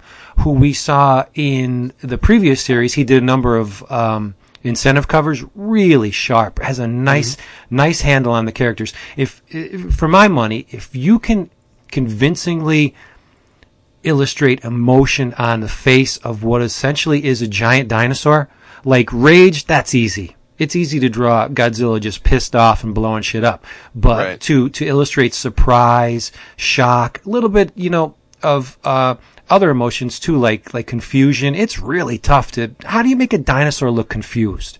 You know, but this guy does it. He's very very good. Uh, color again by Ronda Pattison and Jeff Zornow pitches in on a couple of pages uh, of art and variant covers. This is really neat. I did not see this coming. The series starts off something very large and very fast is tracked moving in the Pacific Ocean. You got um, the the Navy looking at it. It's like, what the hell is this? Well, it's real big and it has a tail, so it must be Godzilla, right? Uh, and the uh, CKR, which stands for the Counter Kaiju Reaction Forces, uh, they track it too, and uh, they're stunned at just how fast it's moving. But uh, both of them both of those groups, based on the, the speed of the thing, they're kind of reluctant to peg it as Godzilla, and they, they take this wait and see approach. Well, you know, when it surfaces, we'll get a beat on it, and we'll, we'll see what it is. Uh, as this is going on, Honolulu is uh, host to the first annual International Megazoology Conference, where all those interested in these big uh, rampaging creatures group, and uh, they they meet to discuss what are we going to do with these creatures? Like, it's, I think it's time, based on uh, the speech of this Dr. Kenji Endo. He, he, he pleads to the, the assembled uh, scientists and, and uh, uh, cryptozoologists to let's better understand these things because they obviously aren't going away. We, we have to either find a way to live peacefully with them or find a way to reduce, you know, the damage by understanding them better. Like if we know what they're going to do, we know how they're going to react to things, we can plan accordingly and get the people out of the frickin' way, you know? And uh, we're also introduced to Lucy Caspro, who seems to be uh, shaping up to be one of the main characters. She's a, a little plucky little girl. She's uh, a naturalist consumed with gathering data on these daikaiju to the point where she throws herself into harm's way just to get a photo of the damn things. Which, which, uh, kind of work, doesn't work in her favor when that thing that was moving in the Pacific decides to surface and where does it pop up? Honolulu, right? Nice. It, it should pop up at the Megazoology conference, right? But this is, and this is the really cool part, and I didn't see this coming. Uh, one of the, the uh, CKR, uh, agents is in the thick of things and, and, and he radios his commanding officer, eh, but there's static on the line. He's like, it's Zilla. And the guy's like, what? It's, it's Godzilla. And you hear Zilla. He goes, oh, the name of this thing is Zilla? And the thing that emerges from the ocean turns out to be not Godzilla, but the American Godzilla from the 1998 Math, Oh, Math, Jesus. yeah, Oh, no no, seriously, Matthew Broderick movie? From the Matthew Awesome. Broderick movie, and they call it Zilla because of the the communication snafu. But Sweet. it's cool because the Japanese call the American Godzilla Zilla, not so n- not to cause confusion. And uh, I'll tell you, Godzilla pops up and just kicks the shit out of them, as you would expect. But again, um, Chris Mowry, amazing grasp of these characters because he draws this uh, America Goji really convincing. Like it, it's kind of tough because it it has a huge. If you, you've seen the movie, it has a huge bottom jaw. So it, it kind of looks like um, what's her name from uh, Jungle Book, the the tigress. Um, you know how the was it Shere Khan? She had that huge bottom jaw. She kind of look, he kind of looks like something out of Jungle Book. And again, the emotion spans the gamut on this thing. It's not just like rage and pissed off. It's it's pretty convincing. Like when Godzilla's stomping on his head, you feel it. You know what I mean? The thing is actually uh, reacting to it. Um, but that's not it. Uh, as this is going on, one of the CKR uh, agents finds a crab leg, giant crab leg, next to one of the, the holes that uh, the American Godzilla made while it was retreating because it didn't really have a friggin' choice. Godzilla was just like pounding the crap out of him. Uh, Turns out to be Destoroyah in the crab larva form. Not just one, but like a pack of them. And if you've seen Godzilla versus Destoroyah, this thing is a monster. I mean, I, I can, just one of them would have been problematic, but a pack of them, it's it's going to be nasty. And that's the thing about this series. Um, Mowry and Matt Frank were on the uh, Kaiju cast maybe two months ago, and they said all of the creatures that you haven't seen to date from from the the Toho films are probably going to show up in this Nice. in this series. Yeah, I can't wait. So you have um, Destoroyah, and Manda shows up, and the uh, the squid thing. I forget his name. I can look it up, but it doesn't matter. Well, you forgot a name of a. Yeah, well, it's, it's the squid. Who cares? You know what I Oh, mean? It's the who damn, it's the damn squid. Oh, that's great. uh, but no, That's the prey, yeah. I, it's like like, it's I, like the Bloodwynd of, of the Justice yeah, League. Who cares? Yeah, Yeah. he was Martian Manhunter anyway. Uh, uh, if they, read them. dude, if they haven't read it by now, uh, but no, th- these Godzilla IDW Godzilla books are really fun. They're amazingly well done. Uh, well worth the three ninety nine cover price. You know me, I balk a, a lot at, at plopping four dollars down for a book, but I, the the amount of enjoyment I derive from these books is indirectly proportional to the to the cover price. I get huge, huge, uh, just amounts of fun from these things, and they're beautifully illustrated. Get them, be, be because they're they're just great. Uh, and and it makes me kind of sad that IDW seems to be firing on all cylinders. Godzilla books are kicking. The uh, Turtles books are amazing. The Transformers books are arguably the best they've ever been. I, you know what I mean? Fans of, of that franchise, I, I think that's safe to say. And then you got G.I. Joe. It's like, what? How, how, I mean, Fred Van Lente, great writer. It just seems like they can't get a handle on G.I. Joe. Hey, uh, for a while, GI Joe was the was the hot. It- it was, Because- it because was. since- You said it earlier tonight. It's cyclical. It, it Yeah, is, but I, I would love right. to see Joe just, just ruling again. hey, there was a time when I thought Joe was the, the, the, the best thing on the market, and it wasn't that long ago. So I don't know. I just, I, I want to see something akin to what's going on with these books at, at on the Joe books. ten years. It'll. be oh, too long. I'm not waiting that long. What? We have to wait ten years for fucking everything else. Well, I'm I'm getting up there in age. I don't have ten years to wait. I want it now. Sorry. Instant gratification. But no, uh, these are fantastic books. Chris Eggleton covers, Jeff Zornow covers, Art Adams did a bunch of covers. He's good. Uh, I think, yeah. Uh, just fantastic stuff. I massive, massive kudos to IDW for doing these. Nice. Yeah, love it. That's a really smart idea to to incorporate the Yeah. the It- modern it- it- Godzilla into the whole equation. Especially if you see the the progenitor bitch slap him. You know, I mean, there, Yeah, it's it's cool. it's no contest at all. And uh, I'll say, uh, Chris Mowry's Godzilla's spectacular. How does all this fit into the the Stokoe Godzilla series? It well, you uh, I guess the Stokoe thing could have been like uh, what did they call uh, Astonishing X Men between the raindrops kind of deal. The Mm-hmm. I, I think the, the Stokoe one still stands because all this could be happening during the decades that um, Okay. you know yeah it's it's all it's all connected. Uh, We, if it's not, you can make it so in your mind. You know, it's not a, it's not a big leap. But yeah, and that that's another one I forgot. The Stokoe Godzilla was great. Yeah, I, I have all the issues. I read the first two. I haven't finished the rest, but I mean, it looks gorgeous. You're not jumping on these big. Godzilla books? Nah, you know, I'm not. I mean, Godzilla's not really my ever been my thing. So Yeah, he's a lot of fun. yeah, I mean, I, I have nothing against him. It's just not kind of like with the Conan. I mean, I've been, I've been obsessed with Conan of late, but it took me a long time. Yeah. took me took me 30 years to finally get into it. You know? There's a huge difference between these two runs, though. Um, Simon Gane, he draws almost a noirish Godzilla, it's it's very uh, chiaroscuro. There's a lot, there's stark blacks and and and, and brights, but the Chris Mowry has a more stylized approach. It's it's not manga esque.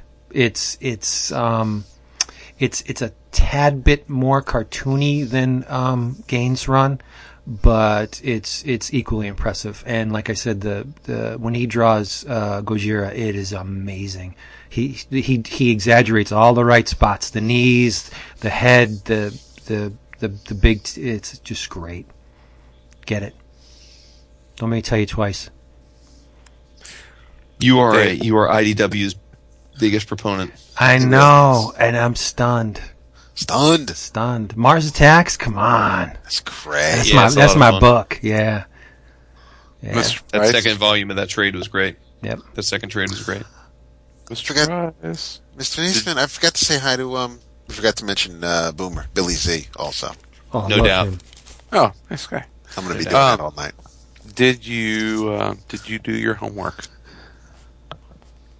I did, but you know what? I also did some other homework, and I hate to um. Ah, David. What? He, No, he's, he's I- been itching. I I know. I know. Christopher, I bought it today. The Blu-ray? Yeah. I have it on my iPad ready to watch tomorrow. I got it for 15 Uh, bucks. So then, all right. So, so Chris, do you want to wait for everybody to watch it? But you know what pissed me off, Chris? I, What? I, up until this afternoon, I did not know, don't say it because David, well, David saw it, yeah. I did not know the, the identity of the villain. Oh, who? I, I, I, I amazingly uh, dodged that bullet, and uh, as I was checking out the disc, because fifteen bucks, I wanted to see if it was like maybe a you know like a one disc thing, but no, uh, I was checking out the um, special features, and it said, and one of them says special feature on Benedict Cumberbatch or whatever the hell his name is as. Blah blah Oh, blah. and I'm like, and you it it douche. Yes, it said who he was. Uh, Sons yes. of bitches. so I got That's- spoiled, but I don't care. I'm going into it. That's the enthusi- know. you know, it's it's not. It's you, you, you'll be fine. So you have not watched it yet? No, Yes? I just got it today. Okay, Nah, and, so, and so Jason, ha- we're we're talking about Star Trek Into Darkness. Yes. Um, User. okay, so you guys, you guys watch it. I'll be very interested to um, um, to know what you thought of it. Um, I'm sure I'm going to love it just because I've I've read a lot of the criticisms of why some might not have, and I'm not. Although I've always enjoyed Star Trek, I'm not like dogmatic about it to the point where Yeah. it would bother I, me. I, I'm assu- I'm assuming that we're that I'm hoping that we're all going to be of the same mind, um, and uh, you know, like a, a Vulcan mind meld, same mind. Yeah. and uh, I, I- I think I think we will be. So it'll be interesting. So we'll put it off for a week. And I that- thought the first cool. one was spectacular. Loved the first one. Yeah, I mean, this is not. Yeah, I enjoyed the first one too. yeah, I, I it's I mean I don't know if it's as good as the first one. Um I enjoyed the hell out of the first one was just so so freaking great. Now what I will say is that it's uh, you have, you know, Benedict Cumberbatch versus Eric Bana as as a villain. Um and yeah, that's like yeah. yeah, I mean, Bana just he's he doesn't act. He just he's just there, and so um and so this Cumberbatch is is really good in this. Um, we'll talk about it more next week. Um, One thing before you move on, okay, I saw something that you, I think you raved about uh, Mm-hmm. when it came out. Um, I saw my third Bond movie, oh, which one? Really? Skyfall. Yeah, he did. I, I, I thought it was an incredible movie. Oh, it's great, fantastic. right? Yeah. Good for you. Are, are all the, the recent ones as good? Uh, the No. Casino Royale, maybe, but uh, This was the best one, though, I Gonzalez, thought. no. This is- Uh, Casino Royale is really good. Um, this is this is it's the best. It's the best out. Yeah, I, I think so too. You might get you, you might get a little bit more out of it if you see Casino Royale, but it's still it's still a great standalone. Oh, that, that's that's Yeah. the thing that impressed me the most. Like, I, admittedly, I am not the biggest um, Bond fan, nor am I well versed in the character at all. I mean, my um, history with Bond is Doctor No and Moonraker. Okay. Wow. Yeah, I know. Uh, so uh, I went in. then. I went into it thinking I was going to have to do a lot of catch up. Everything was laid out for me. I had to know nothing. Yeah. It, it was just this is this is what's. I always thought. M, Penny is hot. oh yeah, yeah. Javier Javier Bardem is Oh, he's so freaky. That that was Silva, right? great. Yeah. Yeah. Yeah. Oh, he was great. Eat a man. Yeah, but I thought M was a man though.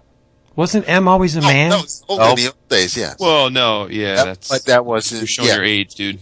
Yeah, that, yeah, Judi the Judi Dench has been uh, has been M since uh, Pierce Brosnan. Yes. Oh, okay. So yeah, so for quite a long time. But you watched, I mean, you watched all of the movies. So M, Yeah.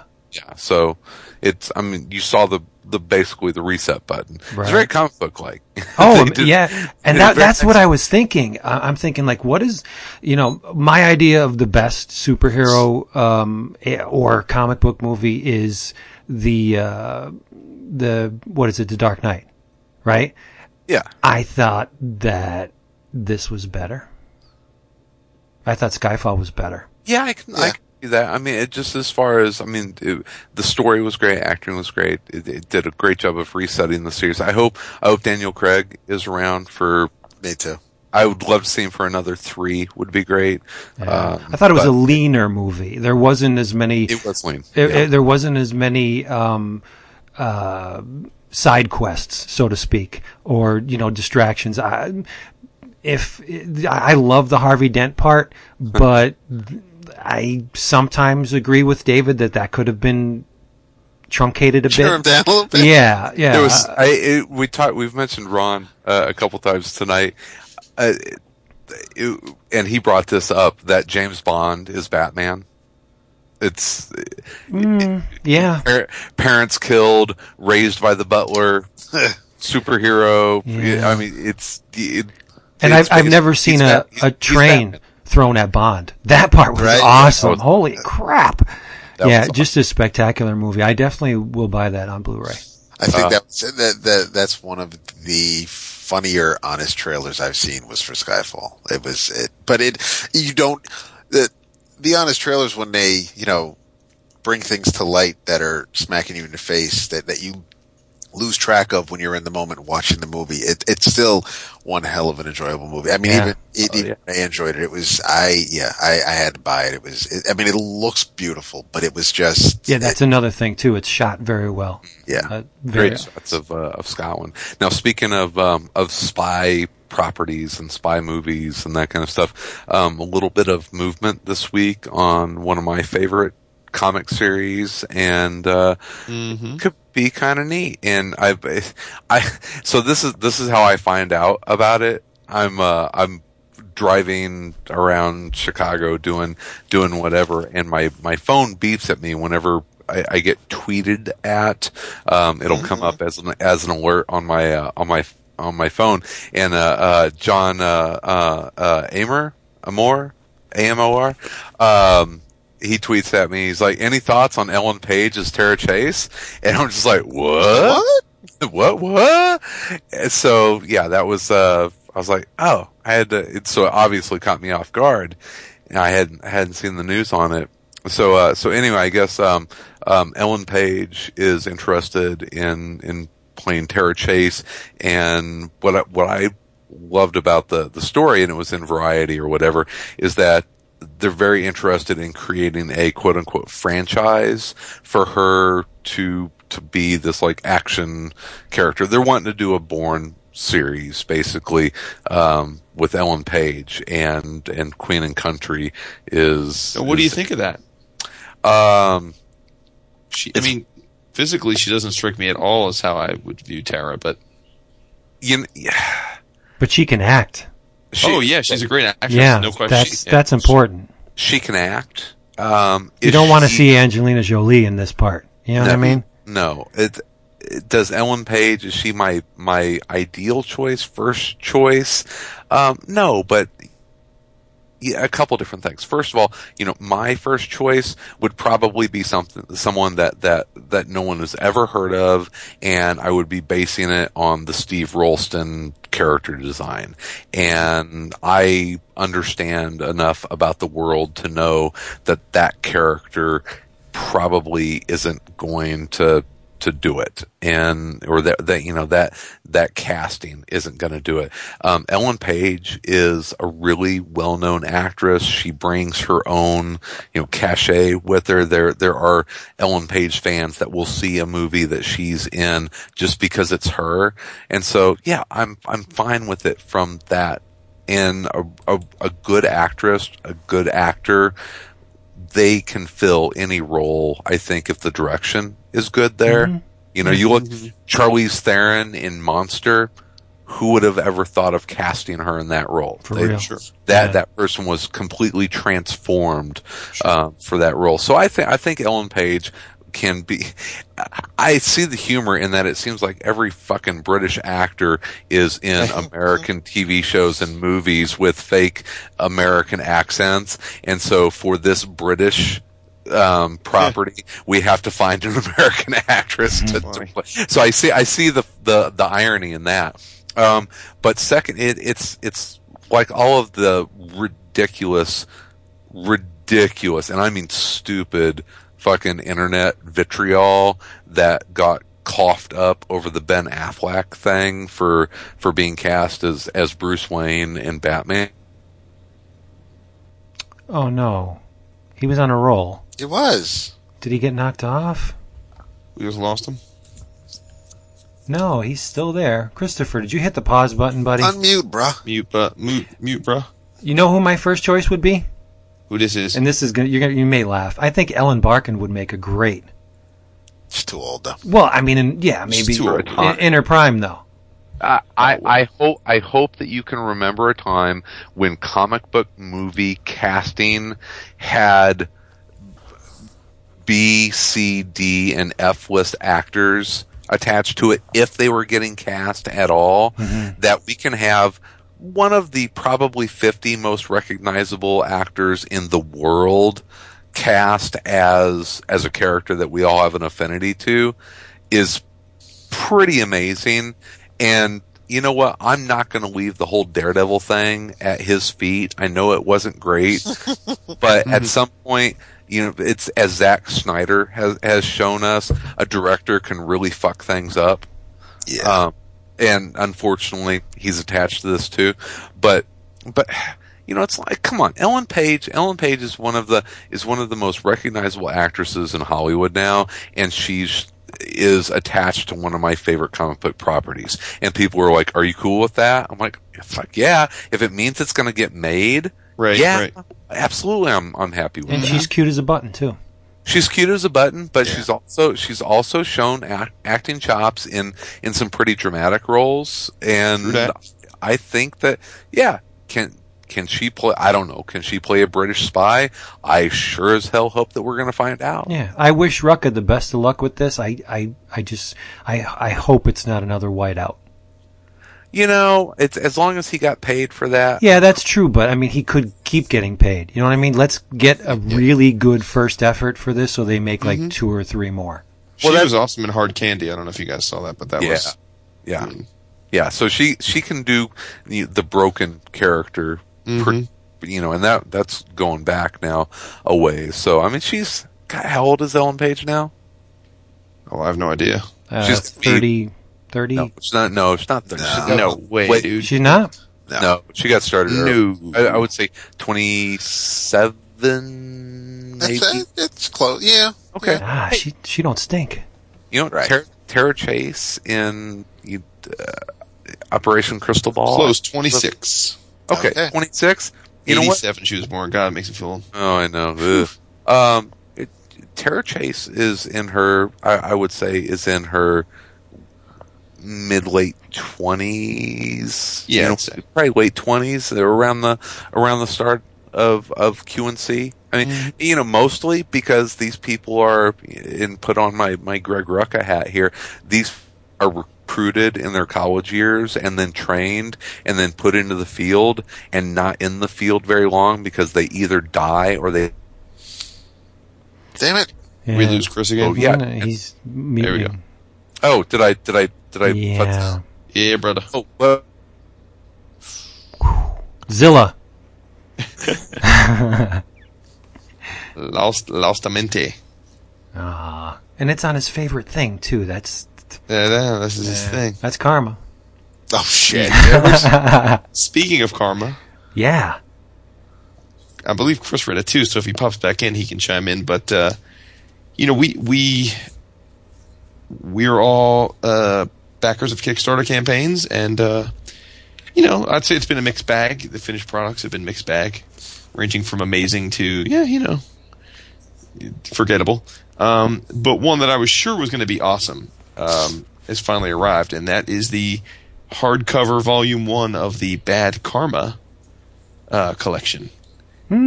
And Bad Karma is the art collective of um, a bunch of our buddies from the Midwest. Um, most notably, um, Mr. Jeremy Haun, Mr. B. Clay Moore, Mr. Seth Peck, and Mr. Alex Grecian. And uh, the they had a Kickstarter for uh, Bad Karma Volume One, uh, and it arrived, and it is freaking gorgeous, man. They did an amazing job, and I'm not just saying that because my name's in the book. Um, But it helps. It helps. it's a 195 page anthology uh, of creator owned concepts. Meaty. There's five concepts in the book. Um, and so there are stories, both prose and comic form, that uh, deal with uh, all five properties in different combinations.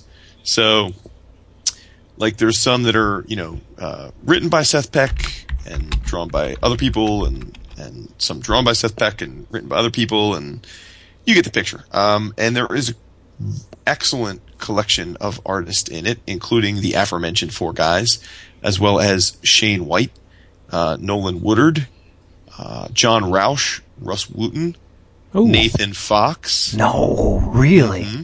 Andy McDonald, Nice. Dave Lanphear, Ty Walker, um, Andrew MacLean, Phil Hester, I know him. He introduced our show this week. yes sir, Chris Mitten of Wasteland fame, Oh, cool. um, Alejandro Aragon, uh, Corey Smith, our buddy Kevin Mellon, yeah, yeah. and last but damn sure not least, Mr. Shaky Kane.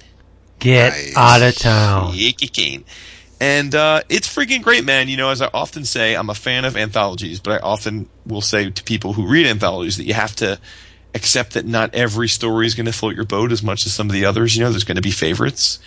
And um, I'd say that that was the case in this as well, but I love that they're setting up this universe.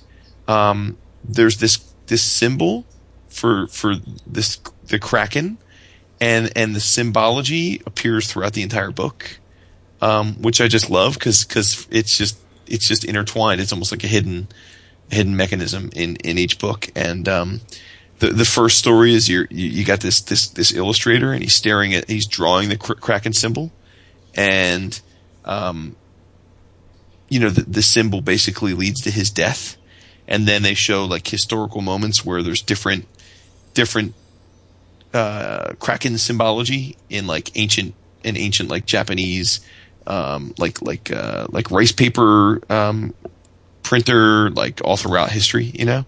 Um, and and then each each character or group or concept is introduced by the creator um, in prose form, and then you get stories. So um, so it's just really really well done, man. And like with with that creator group, my personal favorite was a um, uh, a group of stories that they titled Hellbent.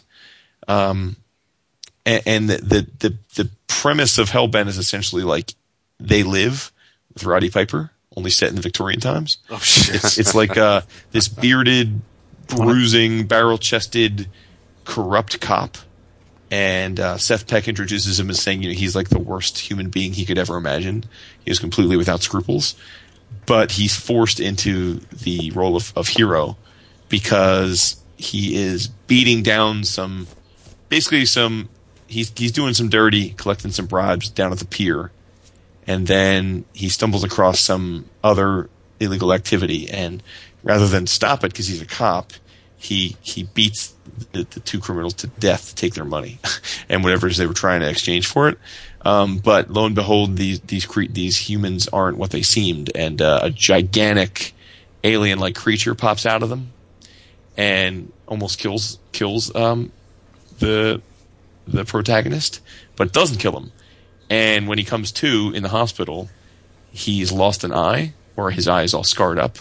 But for some reason now, because of what happened to him, he can see. It's almost like they live. He can see which people are possessed by these, you know, inhabited by these alien symbiotes. And of course, as he looks around, he realizes that like they're all over the fucking place. Like half of half of London is like filled with these symbiotes, and only he can see them. And then there's like further tales of that, like of that ilk in that universe of him like Does fighting he chew them. bubble come. What's that? Bubble You read this, right, Chris? I mean, you read Bad Karma. Yeah, yeah. I just, I sorry, I, I finally got back. Um, it is uh, very easily my. Uh, not that it's uh, been a a big field so far. Um, very easily my favorite anthology of the year, and one of my one of my favorite Kickstarter projects. It's one of those that it came, and I was just like, oh wow, this was so worth it. Yeah, I completely agree. Uh, th- yeah, not not disappointed at all with this one. Well, Yeah. well worth it. there's a um, the, the one Vince that was drawn by Shaky Kane, written by Alex Grecian, is uh, the last in several stories featuring a character named Middleton, which is basically a boy genius, kind of in the uh, Encyclopedia Brown ilk. But he's he's visited by his future self, who's basically like Sherlock Holmes, and uh, and he has to solve crimes. But it's a Twilight Zoney kind of thing. Like he the, the the crimes he's asked to solve. It's not like Encyclopedia Brown where he just you know figures out the whodunit. There's there's twists to each one, which is which is terrific. Um, there's a, a a group of stories um, called Old Dog, which is about a you know an old private eye that's just you know this grisly, you know sort of That's Clay's story. yeah, just just almost you know misanthropic. Uh, I thought the Solomon Gunn stuff was awesome. Yes, yes, also excellent. Um, the, that was the first major story, the ninth life of Solomon Gunn. Did did you did you hear how they did that? The, the we had way back whenever they were still before this was done. Um, we had them on. Yeah, we had him on. Yeah, I did a a, a, a chat with them, and that that story it's it's it was almost kind of like a game of telephone for them, where they just kind of started it and started passing the story along between the the four what the is it the three three writers? Am I forgetting one? No, it's Al- four. It's uh, it's Grecian, Haun, B. Clay, and uh, Seth. Yeah, and I'm I'm think I don't know if it, I I'm assuming that Jeremy was writing part of it, but they they they basically just started passing the story along and building on it and kind of sculpting the story very organically like that. And then uh, and Jeremy drew it, and then uh, what uh, Russ Wooten um, did did he do? Well, Solomon Gunn is written by Alex, Jeremy, B. Clay, and Seth, the four guys from Bad Karma. and It's drawn by John Rauch and Russ Wooten. No, Jer- Jeremy drew it, and um, um, Rauch did colors, and Wooten did letters. Oh, that's not what it says in the credits here, but No, it says art by Jeremy Haun. oh, in in the index, you know what they? I guess the, the index just has them credited. In a Yeah, it's way, but yeah, you- you're right in the in the actual in front of the story credits. Yeah, you're right. So yeah. So that Yeah. was the out of all of the. You know, all of the stories in here. It was basically a way for them to create their own anthology out of this like studio, basically. And but this was the they wanted a story that they all were able to work on. Yeah. And so the Solomon Gunn is kind of the it's like the it's the uh, the crux of of of the anthology. A lot of you know everything comes out of out of this in a way. So yeah, I thought that was very cool, a, a neat concept. Yeah, and then uh, the the other the other uh, recurring storyline is a Chaos Agent, which is cool. It's like a guy that uh, uh, visually they depicted kind of almost like the the, way- the way they did uh, Amadeus Cho in the Marvel Universe. You know how he could kind of see how things would work through equations. So the Chaos Agent can see, um, you know, uh, visually he can you know see sort of the uh, the cause and effect, like the butterfly effect of his actions. So he can you know take a marble and throw it at just the right point, and then the marble will bounce and you know go into the right thing and then explode a building type of thing. And he can visualize all that. And uh, so it's perfect comic thing, right? Because it'd be very hard to do in live action, and certainly impossible to do in prose. But in comics, it's perfect because it shows him visualizing, you know, with with with you know mathematical symbology and and and geometry, what's going to happen, and then it happens. It's so cool. I love it. So uh, yeah, I thought the whole thing was great. I really thought it was superbly well packaged. Um, just definitely a labor of love from these guys. Every story beautifully drawn. Um, you know, uh, just lots of different looks and feels.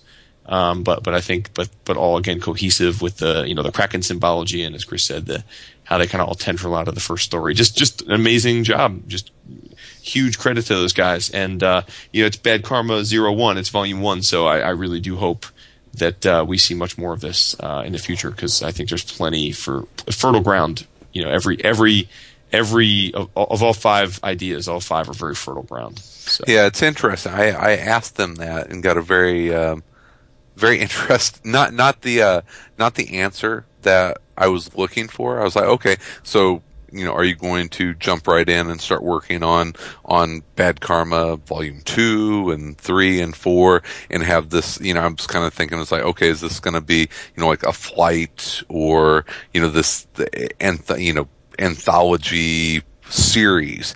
And they're like, no, no, no, probably not. It's we're wanting this as as as the launching pad for these these series to you know to have their birth. So sure, sure. Yeah, so you, you may see a Solomon Gunn miniseries or you know a Chaos Agent um, regular series or mini or graphic novel or or whatever. So this is really kind of the the the petri dish, I guess, that they want a lot of this stuff to to grow out of. So, and I was like, but now after I got it, it's beautiful, and I want a volume two. No doubt. Sounds great. It is. It's it's, it's awesome. It's, it's really great. awesome. Yeah. You know, you were saying uh, it was a one of those Kickstarters where you open the package and you're like, "Yeah, this was worth it." I mm-hmm. cannot remember the last time I said that. It happened to me twice this week. Wow. Oh, see, I was just saying, yeah. I, am with you, Vince. Like for a, a, couple in a row, I was kind of like, ugh.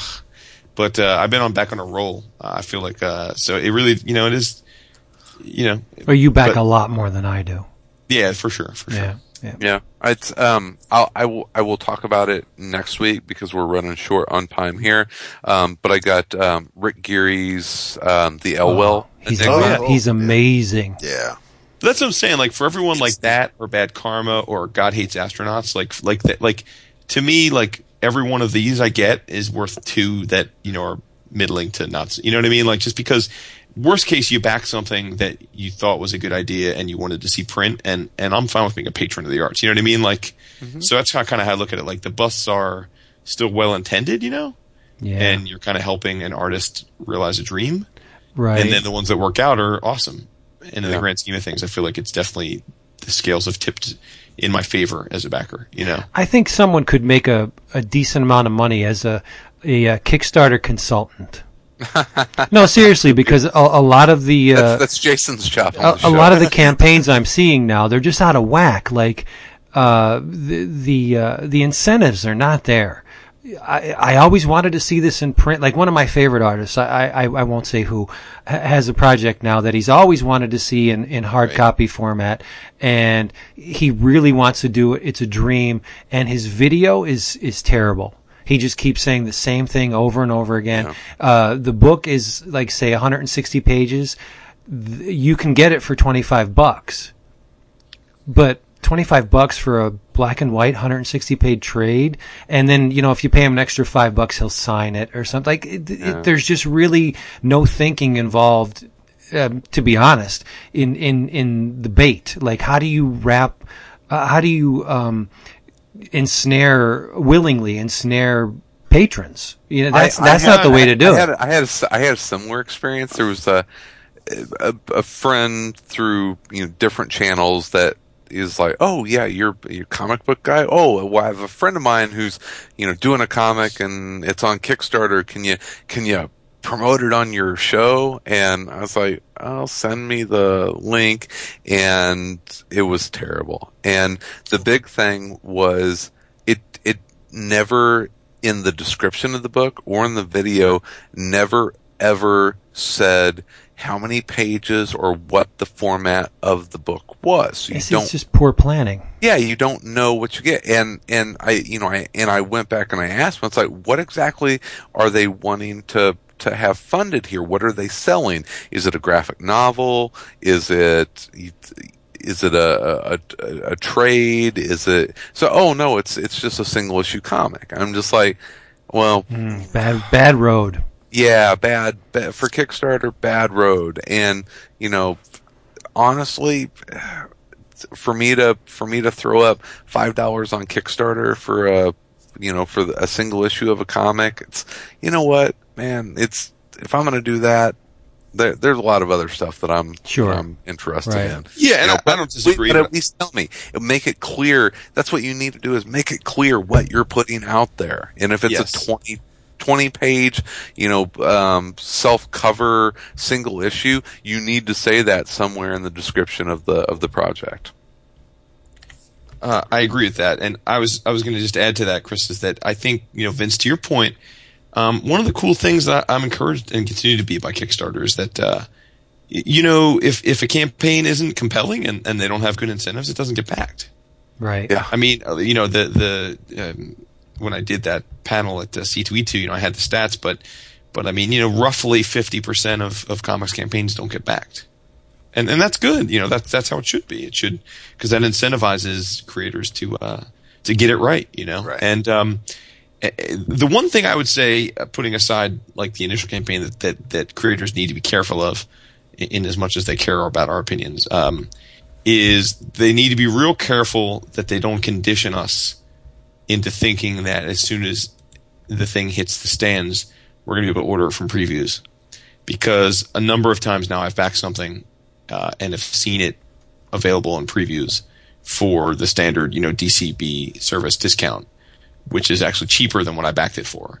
And again, you know, caveat emptor, like, you know, I was fine paying the price I paid or I would have backed it, but they can't, they need to be careful that doesn't become a trend because people will condition themselves to saying, well, I'll wait until I'll, it's- I'll, I'll, it's the new wait for the trade. It's the new. Yeah, I'll wait. I'll wait for it to get. I'll wait for it to get solicited. Right. You know. So and they really can't afford to do that, right? Because uh, in in that case, many of these things won't get backed. Right. Yeah. So Uh, while we're on the subject of Kickstarter, um, someone on our forum cur- currently has a Kickstarter running, and I'm I didn't mention this before because I'm only halfway through the book, and I, I didn't want to go into it uninformed. But uh, Andre Salazar with this Pariah, Missouri book. Yeah. Oh, actually, his second Kickstarter. For I'm I'm really enjoying this thing. he uh, he he backed the, the issue form, and now he's Oh, okay. Uh, and Jose Luis Pescador. I mean, it is really sharp. I like it, It a lot. It's- good. Yeah, it's a period piece and uh, sexy. The drawing is is really good. Um, uh, it's, the period costumes, of course, uh, and that that that's not easy. A lot of research. Uh, I'm assuming when in, involved uh, in this because it's convincing. You know, you can't be convincing without doing the legwork. Uh, and uh, I like it a lot. I'll, more when I'm finished. But uh, halfway through, I'm I'm digging it. Pariah, Missouri. G- Uh, get on the Kickstarter and, and do a search for that because it's Yeah, Pariah, it's- Missouri. yeah, it's good stuff. It does, and to your point, Vince. I mean, I do think that uh, you know not all campaigns um, don't get it right. I mean, uh, I just backed Basewood, which is a uh, uh, it's actually I think a ten year in the works creator owned work by Alec Longstreth, who uh, I Oh, first he's good. Yeah I first knew about him because he's a, a good buddy and a, he was a frequenter of Indie Spinner Yeah, Racks yeah, podcast. Charlito. Yeah. But uh, you know, Alec agreed not to shave until Wait. this. What's that? What What's Charlie doing?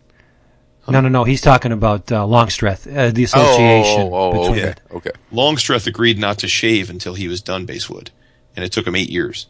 And if, if you if you go onto the Kickstarter, you'll see the uh, you'll see a time uh, a, you'll see a, a time lapsed video of, of his facial hair at different increments of the eight years. See, that's cool. That's a hook. That is that cool. that that's awesome. yeah. That's something that to to And- engage. yeah, and, and in terms of value, like I did the twenty five dollar level, and you get it's a two hundred and sixteen page hardcover, and it's it's already done. You know, like so the work's done. You know Yeah. you're going to get it, um, and it's know it's that's a it's it's a beautiful looking book, and it's two hundred sixteen pages. I think that's fair.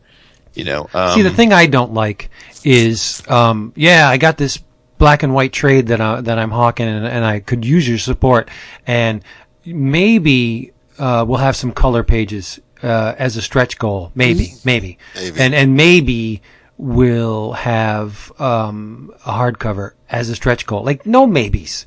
You know what I mean? Finish the product, sell it for what it is. If you don't get successful, I mean, it's not if it's not successfully funded. There's a reason. Yeah. You know, don't give me this maybe stuff. Now, one This- one that Wow, kind of this, speaks to this, the pariah, this pariah Missouri looks really nice. That's what I'm saying. Yeah, yeah Consider that backed. nice. the um like Vince the uh the the Osamu uh, Osamu Tezuka's crater that we both backed. Yeah. You know, that's in previews. Oh, really? Yeah, For less than we paid? yeah. But we get an animation cell though.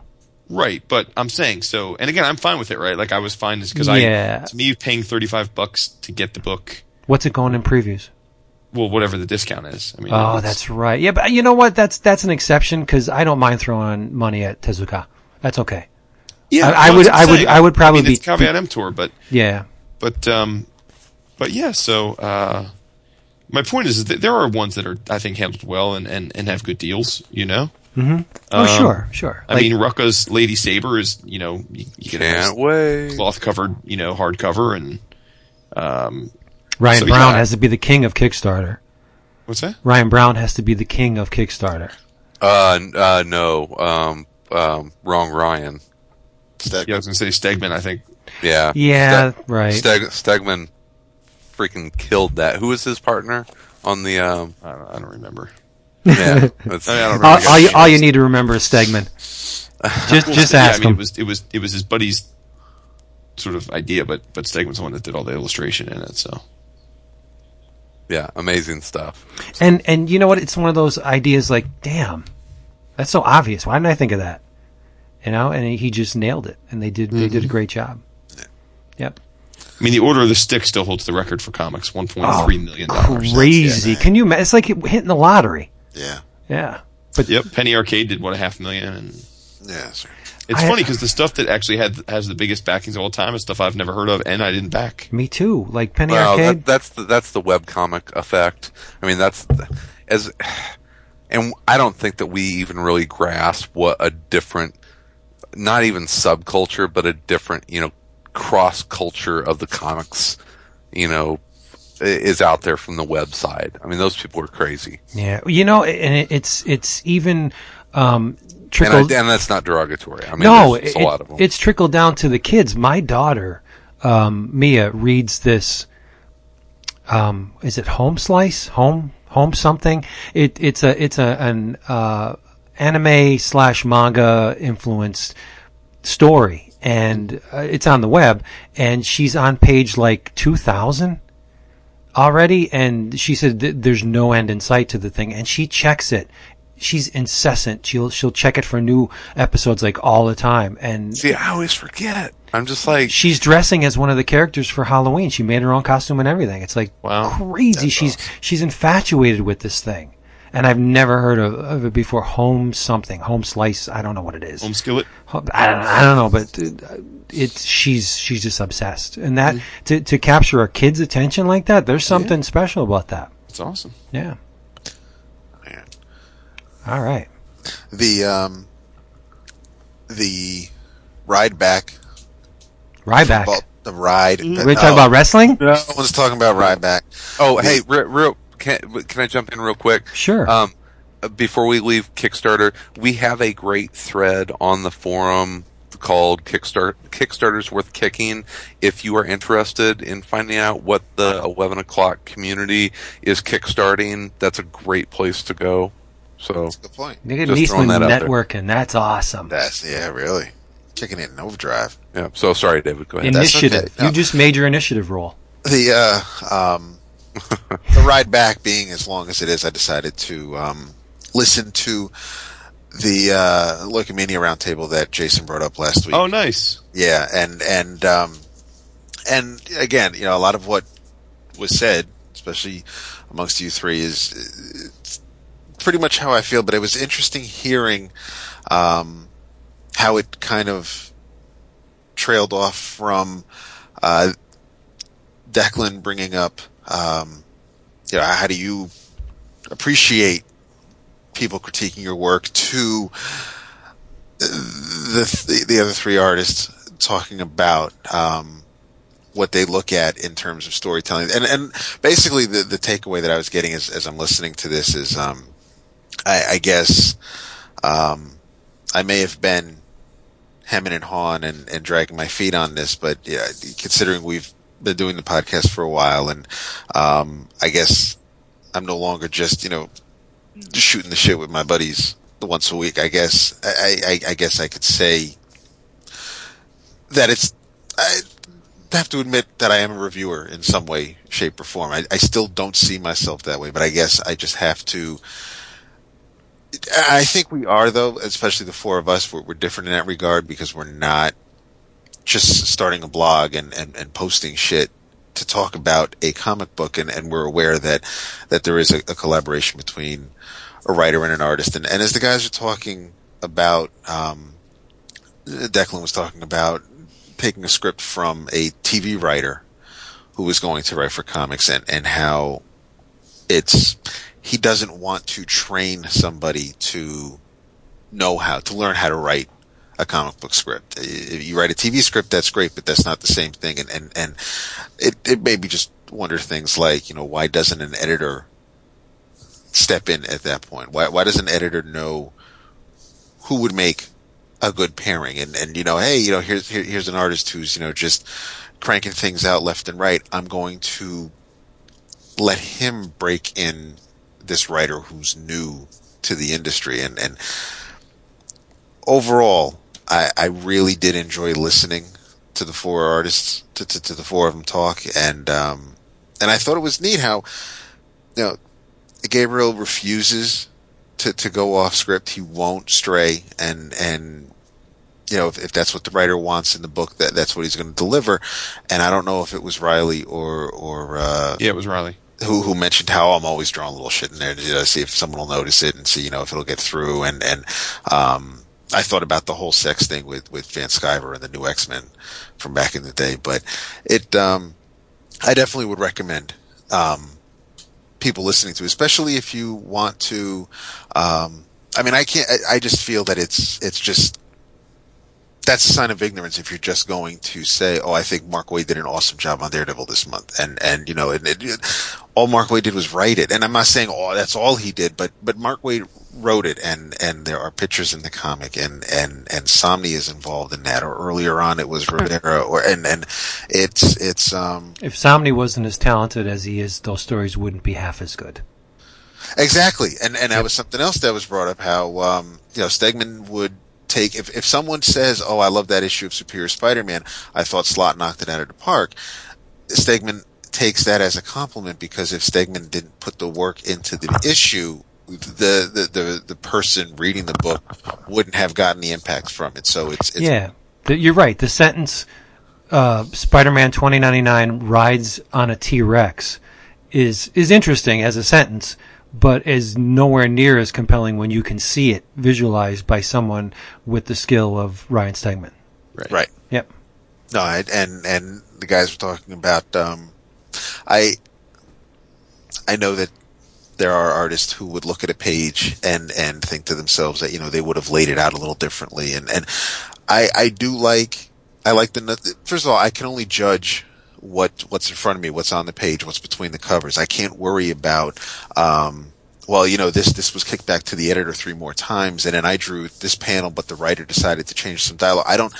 I have no idea what goes on behind. I, I can be told stories, but I'm only going to review the comic that's in front of me as the finished product. Right. You don't have to know that. Right, and that's and and they said that too. You know, it's it's not the reviewer's um, responsibility to know what happened to make that that comic, but I, as far as nuts and bolts go, and, and how in the process, um, one of my favorite things with the um, with the art of comic book inking is when Martin has different inkers go over Steve Rude's pencils and how each one did something that whether it was whether it was Scott Williams or um, or Rudy Nebres or Mark Farmer or Kesel and everybody did something different. They added or they detracted or or, or, or they they just they embellished it differently. I I would like to see I which was one thing I loved about the Marvel tryout book is that you know you could you could like you just said Vince is Spidey twenty ninety nine rides a T Rex. Well, okay, we we saw how Stegman drew that. Well, then how would Steve Chris- Rude draw that? How True. will- Right. it's- Who's, I- who's, I- who's gonna Who's gonna be the last living inker? Have we Have we started a pool yet? I don't. I don't think that'll ever go out of style. I mean, You- what? I don't. I don't think it Really? is. No, no. The the majority of the the mainstream books are inked. Yeah, it's still It's necessary. it's only the ones that are that are that are late or they're they're trying to you know get an effect from it that they just shoot from pencil. I mean, Stegman had an anchor early Shoot. on with Nobody Scarlet shoots anymore. and and um and then he started. So, some, somewhere, somewhere, John Workman is like, "That's what they said about lettering," Yeah. and yeah, and that's that's yeah. You know what came to me in the interim um, f- from the time of our discussion last week, and it all the, the good ideas always come to me when we're not recording. Right? Exactly. Right. Um, wh- when Chris and I were were talking, a- and he said, you know, it's taken him four years plus to to get confident enough to to uh, speak about art, and and and I thought, you know, there there is a a huge there's a huge amount of truth in in the old chestnut. You know, I don't know much about art, but I know what I like. I know what I like. That's all you need to know is what you like. You you don't need to. Yeah, I test. Yeah, no, it's, seriously, you don't you don't have to have a grasp of any of the technical aspect of it. All you need to know I is can't. I can't tell you why I love Mignola. I, I really can't. I can't explain it to you. You would be much more eloquent about it. no. That's not, it, see again. It doesn't have anything to do with eloquence. There, there's Uh, you know but- it- no, it does. No, it, you. It, it honesty. It's It honesty. no, it absolutely does. As a reviewer, as someone who is speaking about the medium, as a fan, you don't have to tell anyone why you like something. You just know you like it or you don't like it. But I, I think it's more important you to tell about- them why. But no, no, it's not. Um, Credibility, credence. It, you, you know, only only if you put yourself in the position like we have as being people that talk about art and talk about writing, even though we're not, you know, for the most part, you know, for the most part, uh, schooled or um, or do it for a living.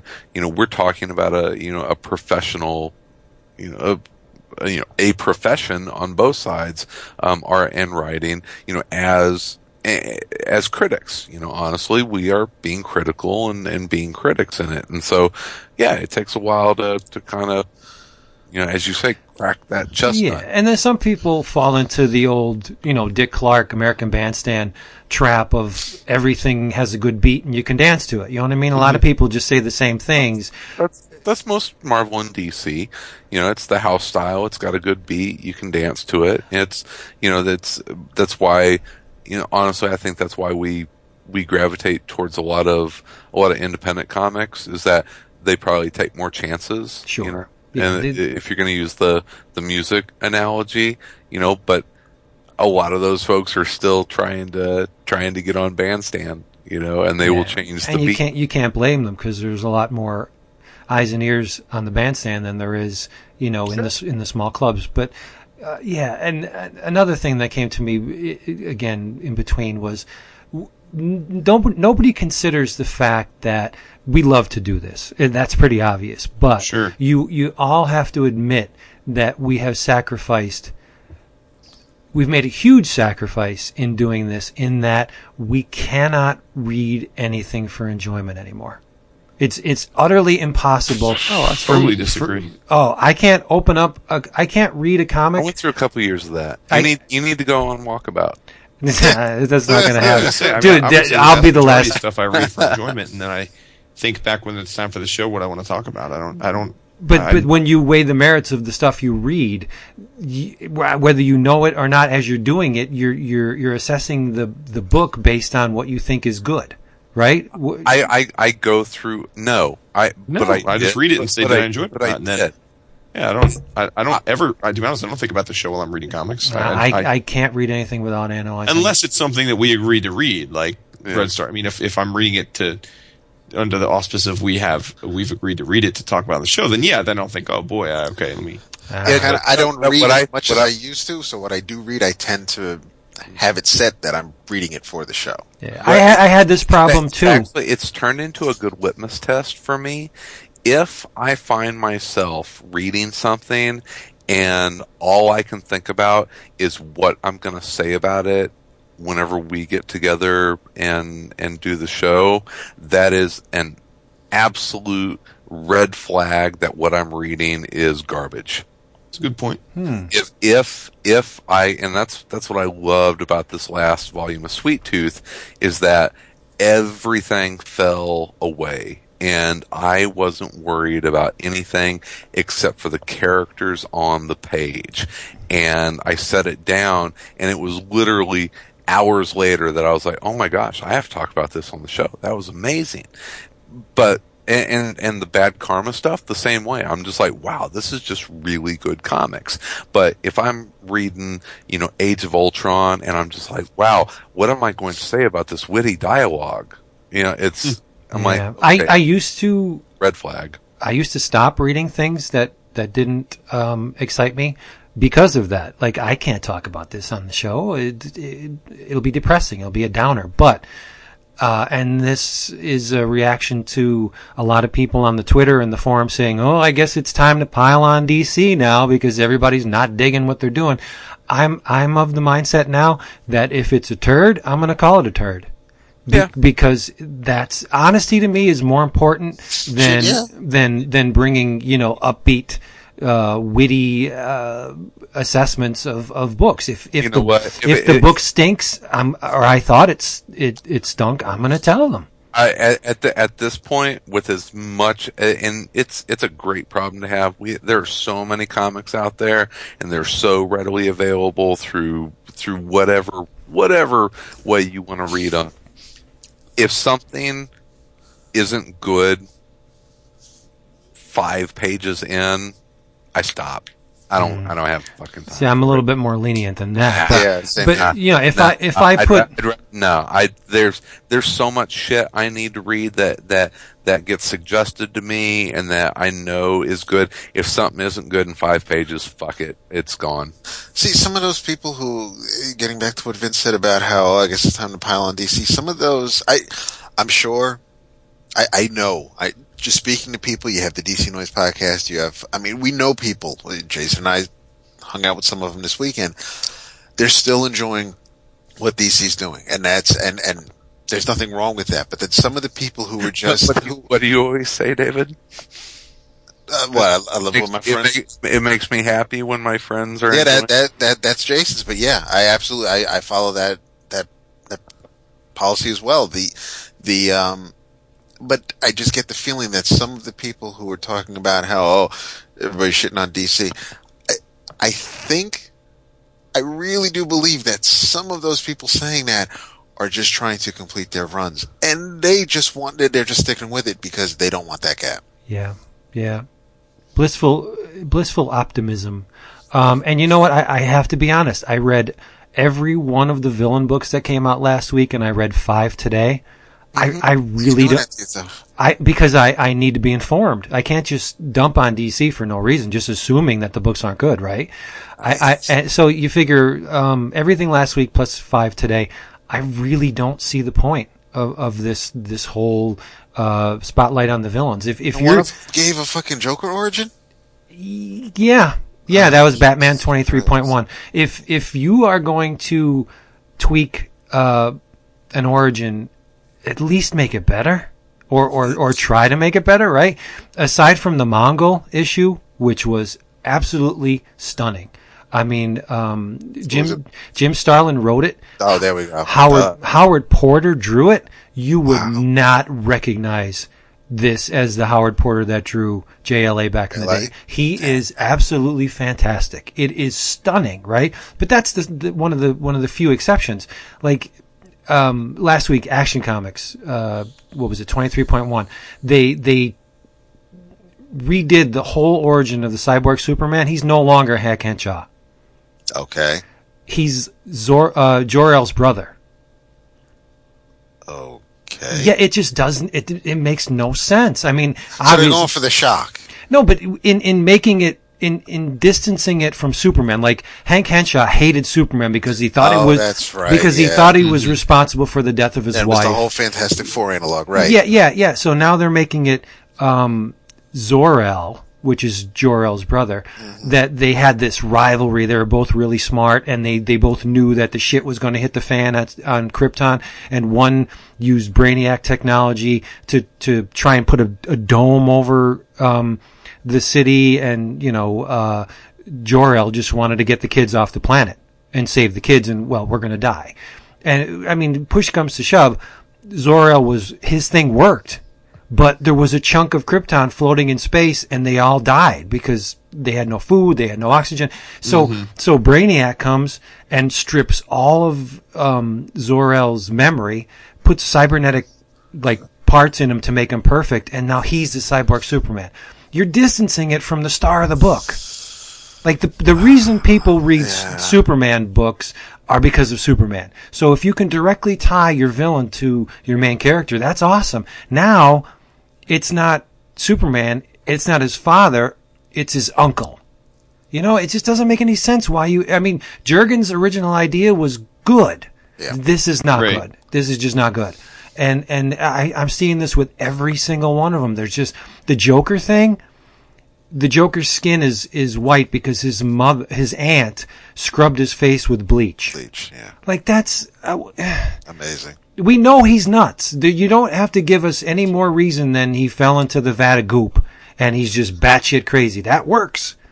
Now he's abused, you know, and and I, I just I just don't get it. Make these origins at least if you're not going to make them better, at least make them as good as, as the the ones that came before. So, so instead of they they have all these years of history, and because it's the new Fifty Two, and, and they're trying to tweak it, It's just it's It- change for the sake of change. right. And whereas with with we'll, we'll talk about it next week with Star Trek, but at least with with Abrams and Lindelof and and and or is it what, what they're doing is they are taking what you know based on the past Star Trek, and some things are going to be like, "Holy crap!" or "That's neat," but it's not. They're not changing it just to change it. Right. That I think that I I get the feeling that that's just what's going on here. And and like Andy Clarke illustrated the the Joker issue of Batman really sharp. I mean, when you got a gorilla in there, DC plus gorilla equals win, right? Yes. Yep. It just couldn't do it. I just I, it was it, it was just listless. It wasn't fun to read. I don't know. Okay. Whatever. What was fun to read in your DCBS list this week? Oh, that's right. Because you can get your books and uh, collectibles at huge galacticized discounts from DCBS, 35 to 75% off. Remember the code EOC8 gets you an extra 8%. Late orders in addition, they don't care. And you get your previews cheap. What else do you want? You- there's no other place you're going to get these kind of discounts. I'm telling you. Mwamba. I'm so cheap. I've looked. They're the, they're the best. They're the best. Uh-huh. In your travels, my friends, I implore you to keep an eye out for um, the the latest issue of a uh, from our friends at TwoMorrows. Get this: Cary Bates, Keith Giffen, Mike Grell, Paul Levitz, Greg LaRocque, Steve Lightle, Cockrum, and much more. It's the 68th issue of uh, Back Issue Magazine. Cover price is eight ninety five, but I'm telling you, if you go to the TwoMorrows' website and order it digitally, it's much cheaper. It's like three dollars and, and, and some cents. This issue is a spotlight on the legion of superheroes in the 1970s and 1980s. You got your Superboy, Bronze Age. You got um, Legion Fantasy covers by John Watson. The Honored Dead of the Legion of Superheroes. Saluting the fallen heroes of the 30th century. Paul Levitz welcomes you to the 30th century. Uh, the Legion's long-lasting mythmaker discusses the book. We go back to the future, the Legion of the 1980s uh, history of the time trapper, a profile on Cosmic Boy. It's just all Legion all the time, and it's great. Go get it. Back issue number sixty-eight. It's it's just so good, and it's long. I think it's like uh, ooh, it's over a hundred pages, isn't it? No, it's 80, 80 some pages, but all of them are great. Digests, Gil Kane, Nice. just great stuff. Yeah, get it. Yeah. Okay. Um, we've talked about RASL before, right? Yep. Yeah. A little bit. Occasionally, every once in a while. Every once in a while. Uh, I was gonna I was gonna chit chat it uh, up a little bit this week, but um, um, I will probably save this for next week. Um, the RASL hardcover is out, and it's really really pretty.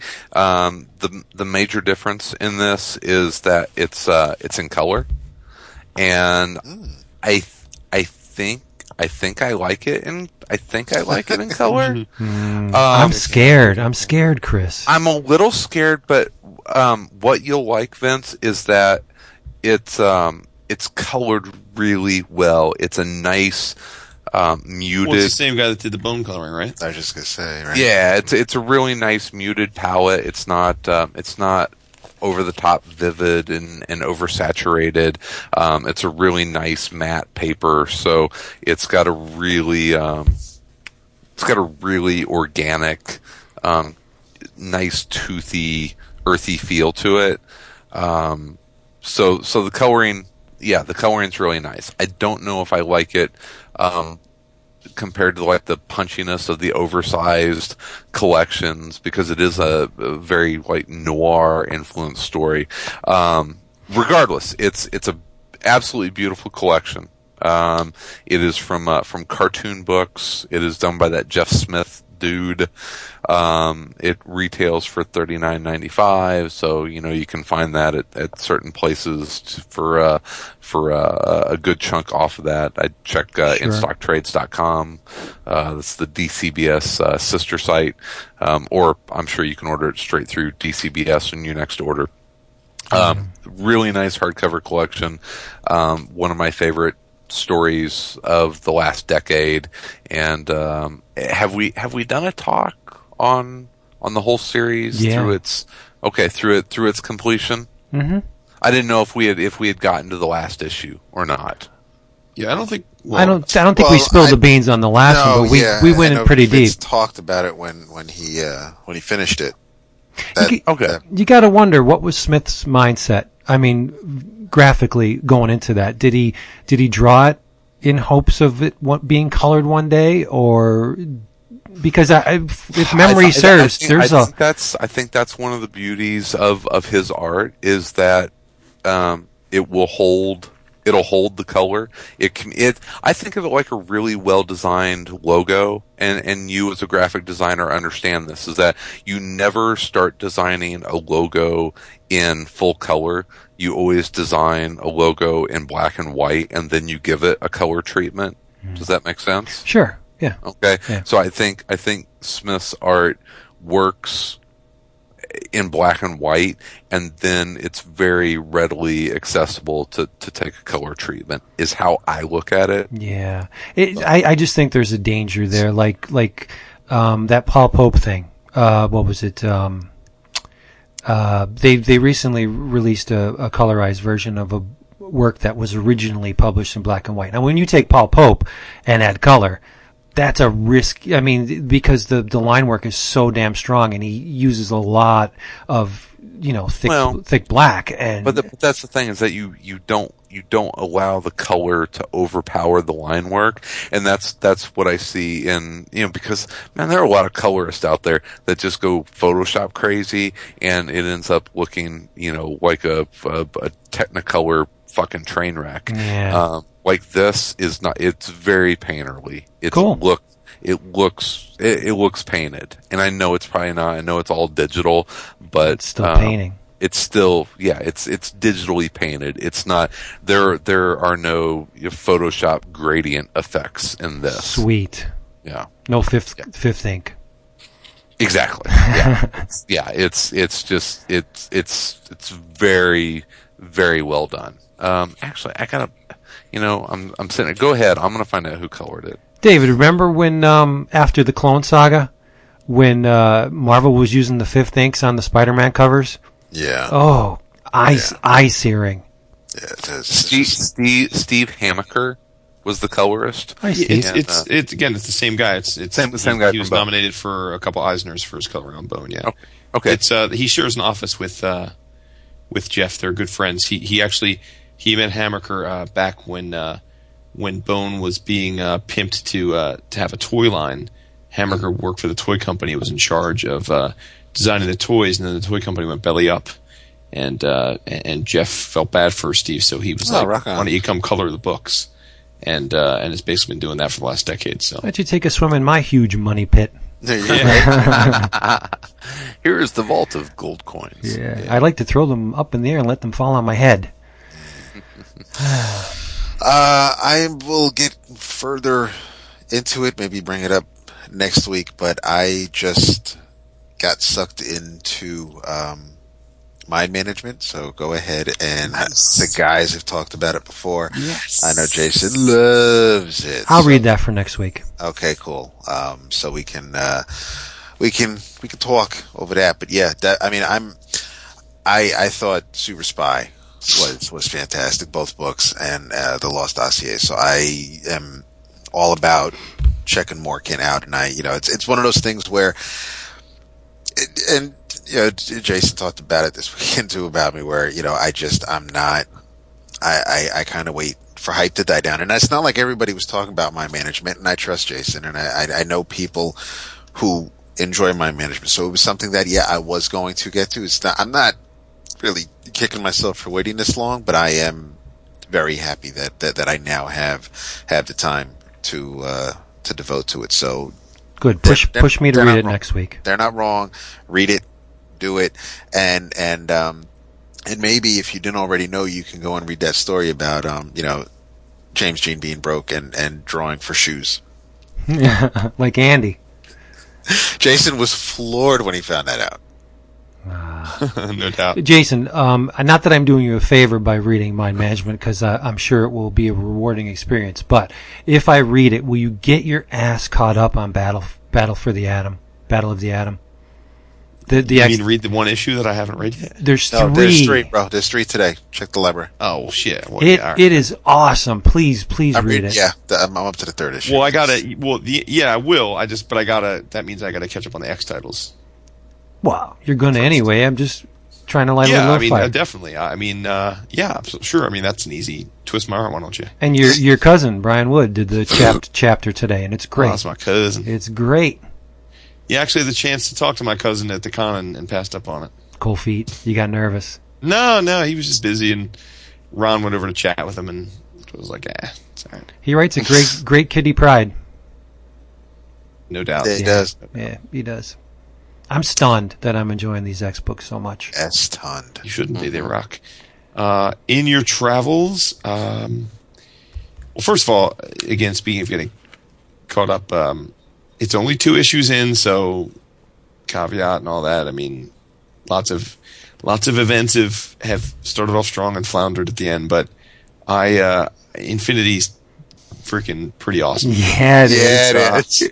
It's uh, it, it is a, an impressive feat, and, and I will stick by what I said last week in that it is uh, it is certainly Don't worry, it's, it's Not it'll, standalone. It'll, it. it'll catch up. Stop by, it. by the by the end, you all will be fucking crying. Dude, no big old big old big old stop. man tears. Nah. but but but in the meantime, um, Civil War again. uh, No. I read the first trade of um, the Marvel Now relaunch of, of Secret Avengers, and uh, it- it's cool. It, it it's not at all what I expected, um, and it's this interesting amalgamation of the movie realities with with the the comic reality.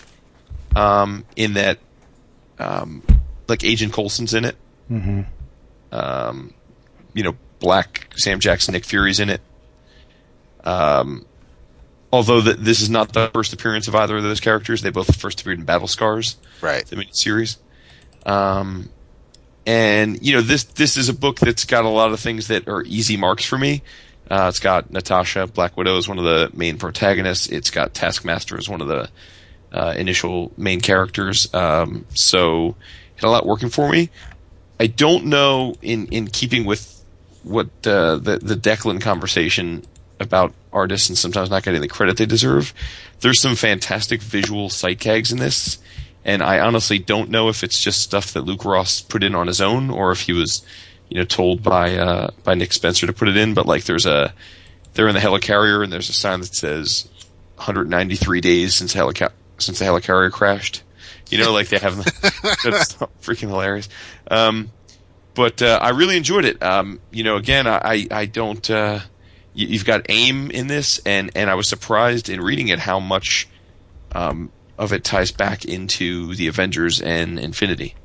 Um, there is stuff that was going on in the Avengers that, in terms of like AIM Island and the like, which which this this sets up, which I didn't realize that this sort of preceded that. So, uh, g- give it a whirl. It's uh, it's it's definitely if you're enjoying the whole Hickman, you know, Avengers ethos and the related books, then this definitely fits squarely into that that little pocket. Yeah. I don't know what issue it was, but um, I think it was eight, maybe. But that panel that starts it off with, the first with- fives. oh, there's a panel with Mockingbird and the West Coast Avengers, and Luke Ross just, it's a great, great panel. The, he, Yeah, they've really switched up Mockingbird in this book. yeah. She's like a chameleon in this book. She's hot too. She she looks great. Yeah.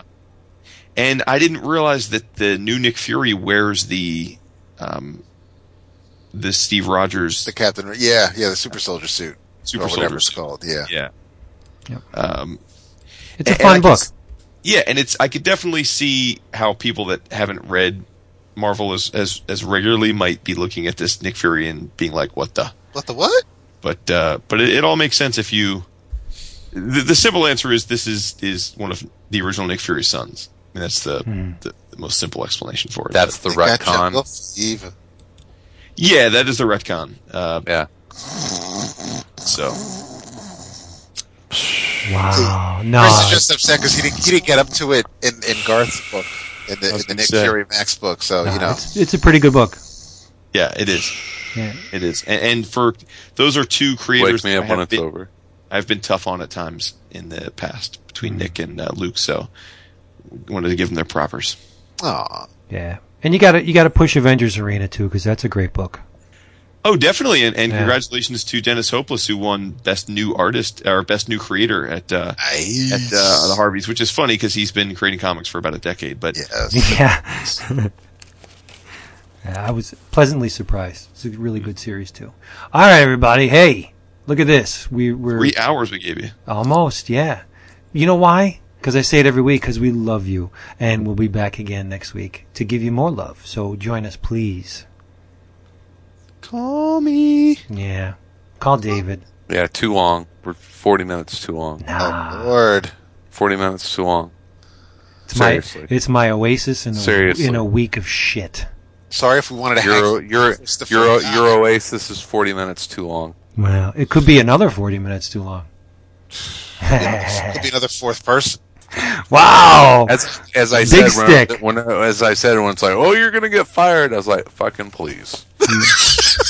See, it, Ninja, please. dude, it should be a joy. That's why we're here. Mm-hmm. It See, should- you have to put it in. You have to, you have to put that fucking rainbow in a bottle, Vince, and cherish it. comics are awesome.